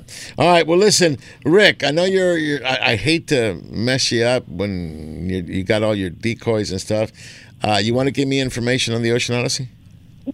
Yeah, oceanodysseyfishing.com. Uh, like you said, Dina will have a schedule up here, a few short weeks, and uh, he can look right online. Or if you'd like to get on a charter or book a charter, you can uh, give her a call at 619-889-4535. And I'm actually coming home tomorrow for a week, so maybe I'll run up and we can go do some lunch or something over at Eric's place. Oh, that would be great. Love to do it. Okay. Love it. Love it. Love it. Give me a call. You got it. All right, Okay. Rick Scott, Ocean Odyssey, H and M Landing. But see, Rick, like you said, I would love what, what what you said. He's already sent you his reels. Yeah. So he's already figured it out. So guys, pay attention to what I tell you. I currently have 16 rods that I took to Fishing Syndicate to make sure that the guides are done. Like you said, make sure I'm having the whole rod gone through because when we fish as much as we do, plus we travel with them, you don't realize all the little nicks and the, you hit it on this, you hit it on that. It takes a toll. So you know, um, GT is taking care of all that for me, and I'll start the season, uh, season, the season off uh, with But rods ready to go. The other thing to think about too is there'll be some great sales on again fluorocarbon hooks, whatever else you need. And if you need a Mad Mac, I'd buy one now before they're all gone again. So um, it's just you know pl- pl- the the prior planning program is going to help you. Right. How, how does that go? I'm just listening to Rick. He's still on. Yeah. Hey, Rick, you still on? I'm still here. Oh, okay, Me yeah. Chris are both- Chris are both listening here. Yeah, Oliver's got all my rods. I got all my rods to Oliver. He's getting them fixed up for us also. So we're going to be fresh, ready to go when, it's time to go. Yeah, and uh, I mean, I'd like to try to predict what next season's going to be like. I just I gave it Don't up. even go there. I just gave it up. Yeah. You know, it, it is. You know what I, I'll say is there's a body of water, and we're going to go check it out and see what we find. You know, but uh, Are you going to do any trips down below to go rock fishing like we did last year when we took summer and Blue was on the boat and did all that stuff? Unfortunately, not. we have our school program this year, so we're going to be we're going to be doing that as soon as I get back in January. I got not you. even one. That was so much fun. I, we and had I missed so much fun. I had COVID. I couldn't go. Yeah. You know that was, that bummed me out. That bummed me out. All right. You know, um, I can hear this. It's so, it's so cool. It's so cool. That's Andrew speaking Spanish. No, yeah. Eh, don't- Don't say Spanish. Excuse me, Polish. You can say Polish. You can say Polish. All right. Um, so, Rick, okay, well, any any pointer from a captain's view, you know, for people that go on, on, on your boat, what would you tell these people to do right now before they come out next year? Uh, start lifting weights. Yes. Uh, working out. Get ready. You laugh. Wait a minute. You laugh, but it's so Oh, true. Well, you know what? It's either you either better have some really good technique or you better be strong. One of the two. One of the two. And usually, being strong doesn't work. Technique is what wins. I have seen big guys, such as my buddy William, you know, buckle after 10 minutes. You were there. I think you were there when he caught that big 237, and he did 10 minutes, passed it on to a deputy. And he could only handle t- 10 minutes. And yet we had a 16 year old bony kid handled his fish all by himself that came in at Technique, 227. baby. Technique, technique. Listen to the deckhands. Okay. Yeah, do what the nice little deckhand and, and I love that. gobble. That's not I a got gobble. up quick. Yeah. Quack, quack, quack. All right. So, um, what do you? What would you add, Ben? What's that? I'm asking Ben what he would add to that. to I you know what I would say that being in shape's going to be huge, but the other thing is to get onto YouTube and watch some some videos on how to use the rail effectively because the rail will be your friend on big fish. And the other thing with um, fishing big fish is you don't go undergunned.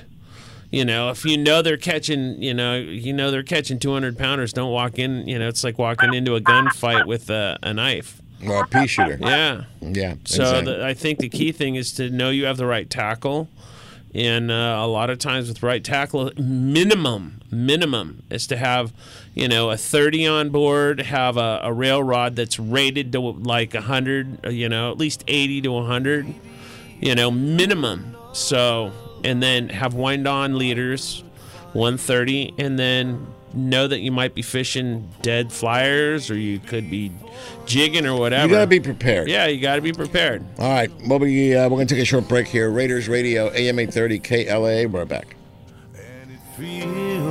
Feels like heaven so far away. And it feels, yeah, it feels like Angels Radio. AM 830. Looking for something to do today? Come check out what's new at Michael's Sports Pub and Grill.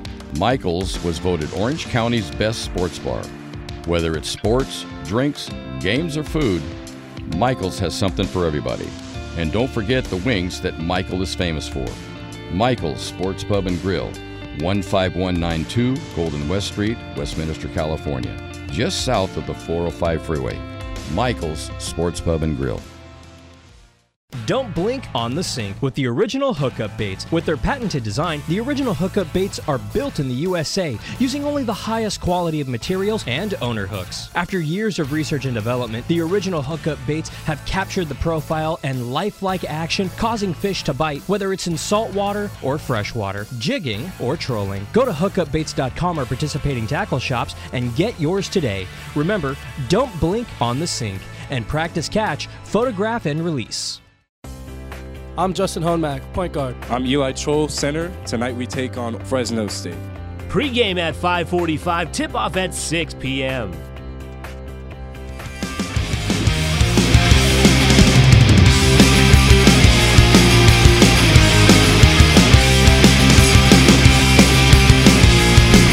Welcome back, everybody, on uh, Raiders Radio AM 830 KLA. You like that? You like your Pennywise there? Yeah, the twins love Pennywise. Oh, there you They are. love it. They like they like five finger death punch. You know, that's what I like. That was what was uh, playing before. All right, so uh, I guess the the big recommendation, uh, since we're here at this point where we're in transition, people, you know, the boats are coming out of the water. They, they're fixing the boats, so this there is a little bit of downtime that we should take advantage of, and you can see a captain. With what he's doing, he's got all his rods into Yeah. fishing syndicate. He's got all his reels up at accurate. They're getting done. Make sure you give these guys plenty of time. I mean, you can't just expect to take a reel over to accurate and have it ready the next day.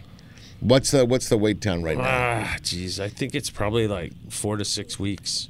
Okay, you guys hear that? And that wasn't, it was less than that, but I mean, last week we just got hammered. I mean, there was a bunch of people sending things in. So, again, not to take anything away from Accurate, but there are other there are other people here in the Southland that do fix reels too. Well, we know Mark Romero. Mark Romero. Um, uh, there's another guy that works for us part time, or he works for us full time. Part time, he's fixing reels, and I can't think right now, Mhm. unfortunately, because I'm getting old. But the one other thing I wanted to really bring up is that um, is that people, if you really want to understand what you're doing, and you want to understand uh, to get the high percentages of catching a fish, go and hook some stuff up, put a put a bend in your rod, and test your drags. So testing the drags, what I'm saying is take a scale, scale your drags, feel the scale. Okay, suppose you don't have a scale. What, what, what would you do? You, you need a scale. The scale costs you twenty bucks. Okay. You know, and the reason I'm saying it is I, I hear people go, "Oh, this is 20 pounds of drag and it's 12." You know, and I'm like, dude, you need to understand how much drag you, is going to be put upon you when you're pulling on this fish to you know to actually effectively fight the fish. And by understanding the drag and how the drag works, I get on boats and guys don't even know how the drag works on their reels, and I'm sitting beside them going, "Dude, what are you doing here? Like, mm-hmm. don't."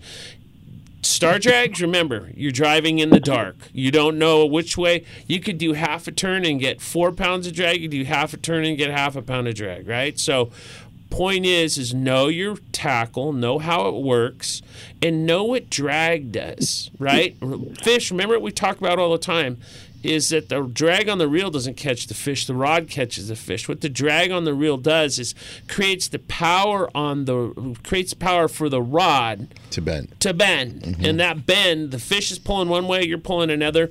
That's why I tell you all the time, fulcrum and levers, when you want to get you want to get healthy and you want to be safe, put the rod on the rail. Is that not right, Rick? Don't we tell everybody oh, get the rod on the rail?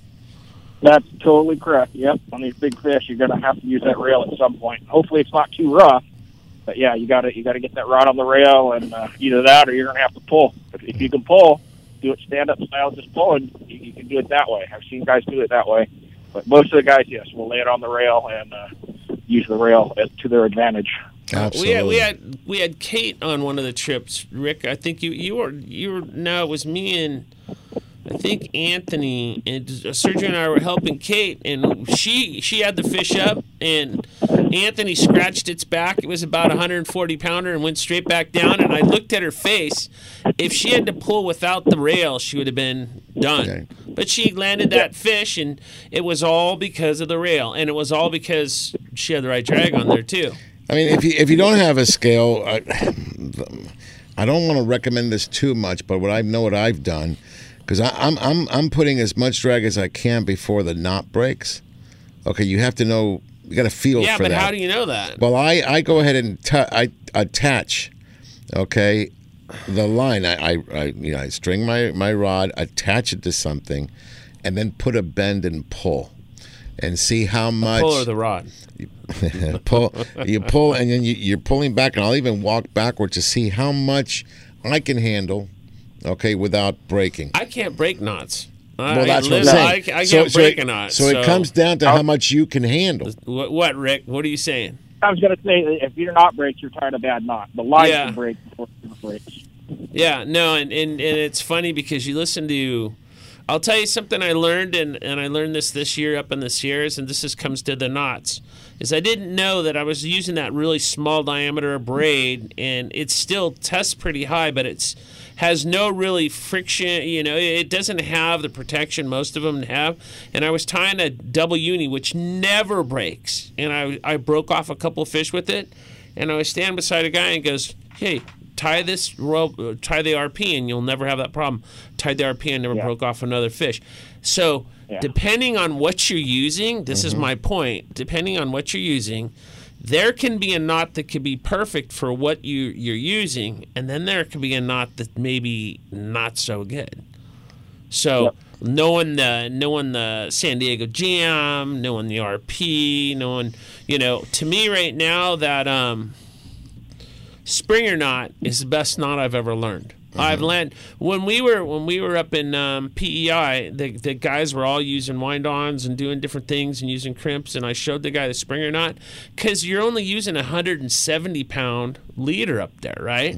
And he saw that Springer knot and you know basically how to finish the Springer knot and stuff.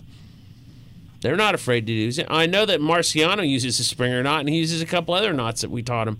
It's knowing your knots and knowing how to cinch them. Cinch them is If- key. if you don't And have your better, knots and cinched, I, I you're- tell you, done. get that little tool, that puller, the knot pullers. They they come in very very handy. So bottom line is this: this is the time if you want to up your game, where you can do it. Practice makes perfect. I would highly recommend you can go to the Accurate website. You have you go through a lot of seminars you- YouTube and channel. We have an accurate oh, YouTube you- channel. YouTube channel. You go through all these knots, and if you don't have it, Google it. You'll find it, and then sit there and do them. Not once, not twice, Yeah. hundreds of times. And, and the other thing too is is I go through a lot of knots because people wanted to see knots during COVID. But honestly, if you come to me, I tie maybe four knots for That's it, do everything else, right? So a uni knot on a hook works well. If I'm fishing above 60, uh, uh, the Springer knot, I'm going to be using that. Know how to tie your pena if you have the time and want to try it. FG knot works really super good. And there's another one called the GT knot that's an, an awesome knot. It's an off it's like an offshoot of, of a pena, but know how to tie braid to fluoro, know how to tie your line to your hook, and you're pretty much good. I mean, I don't see how much. Uh, I mean, I have my favorite for line up to about 40, and then when you get above 40, 50 pound, it becomes a little bit harder. Also, it's not the same to tie a knot on braid versus, I mean, um, fluoro versus mono. Mono is much softer. It's an easier knot. You'll find that if you're trying to do a dropper loop with uh, with fluoro, it's very difficult. Okay, but with mono, it's not. So these are things that you've got to practice. So one thing that one thing remember that mono, if you're tying you braid to mono, wet it really well. Yes. And then don't try to just pull it all of a sudden and think it's going to come together perfect. You have to you have to mold it into the knot and then pull it to tighten it up because I know that a lot of times people will go through and mess up the mono because they don't know how to tie the knots they're tying effectively whereas fluoro has that hard outer core or that outer shell on it and you you're not able to really mess it up as bad as you can with mono. That's what I've I've found out over years. All right, so um, I would tell everybody get on YouTube, get some line, have some spectra, have some mono, have some fluorocarbon, and start practicing. Put bring some hooks, some jigs. Uh, there's different types of uh, uh, knots. I mean, I, I use a knot on a jig that's not the same thing on a on a hook, for example. Yeah. Okay, uh, if people know me, you know, up to about 30, 40 pound, I'm the Palomar knot. Okay, on a hook. Okay. Other than that, then I start with the San Diego, the double San Diego, and I probably those are probably the three knots that I use the most. The Albright sometimes on the uh, hookup bait. I like that because the hookup bait you have to go the smallest knot that you can make, and then you got to cut that that extra real real tight. Okay, the tag. So um, to get the better uh, swim. So a lot of stuff going on. Okay, listen, we got about four minutes left in the show. Rick, um, I want to see pictures. I'll try to post them. I don't know if you can hear them, but they're starting to fly over us here now. Okay, well, if you can get a shot out, I want to hear them. Okay, I love it. I love it. Andrew, I'll see you tonight over at the um, at the parade. All right. See you then. Okay. Now, um, what are you going to come as? The ogre? Yeah, well, what I would become the ogre if I were you because you can have one little wee person You know, around. you know. bro. I heard, I heard Andrew dress as an ogre, looked at you, Ben, and say, "Hello, donkey." dude, you could be living under the bridge and just reach up and grab him and eat him in one no, swoop. no, no, no, no. Andrew, Andrew, Andrew's in so much trouble with now with Erica. You have no idea. He's married, dude. That's just. part I know he's in trouble now. He's in trouble because he put the lobsters inside. I saw the picture inside the salad tray. You know the the, the drawer. Yeah. He put them in there. Oh God, she's going to be really happy about that. But you know, when the cat's away, the mice will play. So Well. it's all good. Andrew, so I'll see you tonight at Lake Elsinore. Uh, Benny, thanks for coming in. Yeah, and no I'll tell you what, um, the Bay of LA episode. I know tomorrow's episode is It's a- gorgeous. It's a, secret. It's a secret. It, it really is a good Yeah. one. It's really a really good one. And you should uh, go on that, Andrew. The twins are going Where? To Bay, Bay of of LA. Oh, that'd be fun. Yeah, It's we go pretty the first week of June. Yeah, it's a, it's probably so t- reach out to Orchid at Baja Fishing Convoys, and we'll get you hooked up. Yep. Okay. So uh, it's a big deal. Big deal. All right. Um, the rest of the day, folks. Um, i- i- in a few minutes, in three minutes. So you hear the hunkers? But the Netherlands will play the U.S. It's a big deal. It's a big deal. So go USA, red, white, and blue. I'm with you. And then at 11 o'clock, the light blue and white with the sun in the middle. My Argentina will play Australia. okay. I can't. I can't believe we're playing Australia. But and anyway, beyond that, trout are biting. There's a couple other things around. Take your kids fishing. Ooh, I like that. Take your kids fishing. I like that. All right, so we'll take Andrew fishing. No, No, no. he's just a big No. kid. He's still an earthworm. Why do you call him an earthworm, bro? It happened with He's you while we were at dude. Salmon Falls and we Uh. saw the totem poles. Yeah. Anyway, Rick, thanks, buddy. All right, everybody, have a safe, especially safe uh, week, and we'll talk to you next week. Thanks, Ben, for coming in. Andrew, see you tonight. Everybody else, we're out. Well, folks, that's the show for this week. It's time to truck on out of the city and get outside in God's country. We'll see you next week on Angler Chronicles.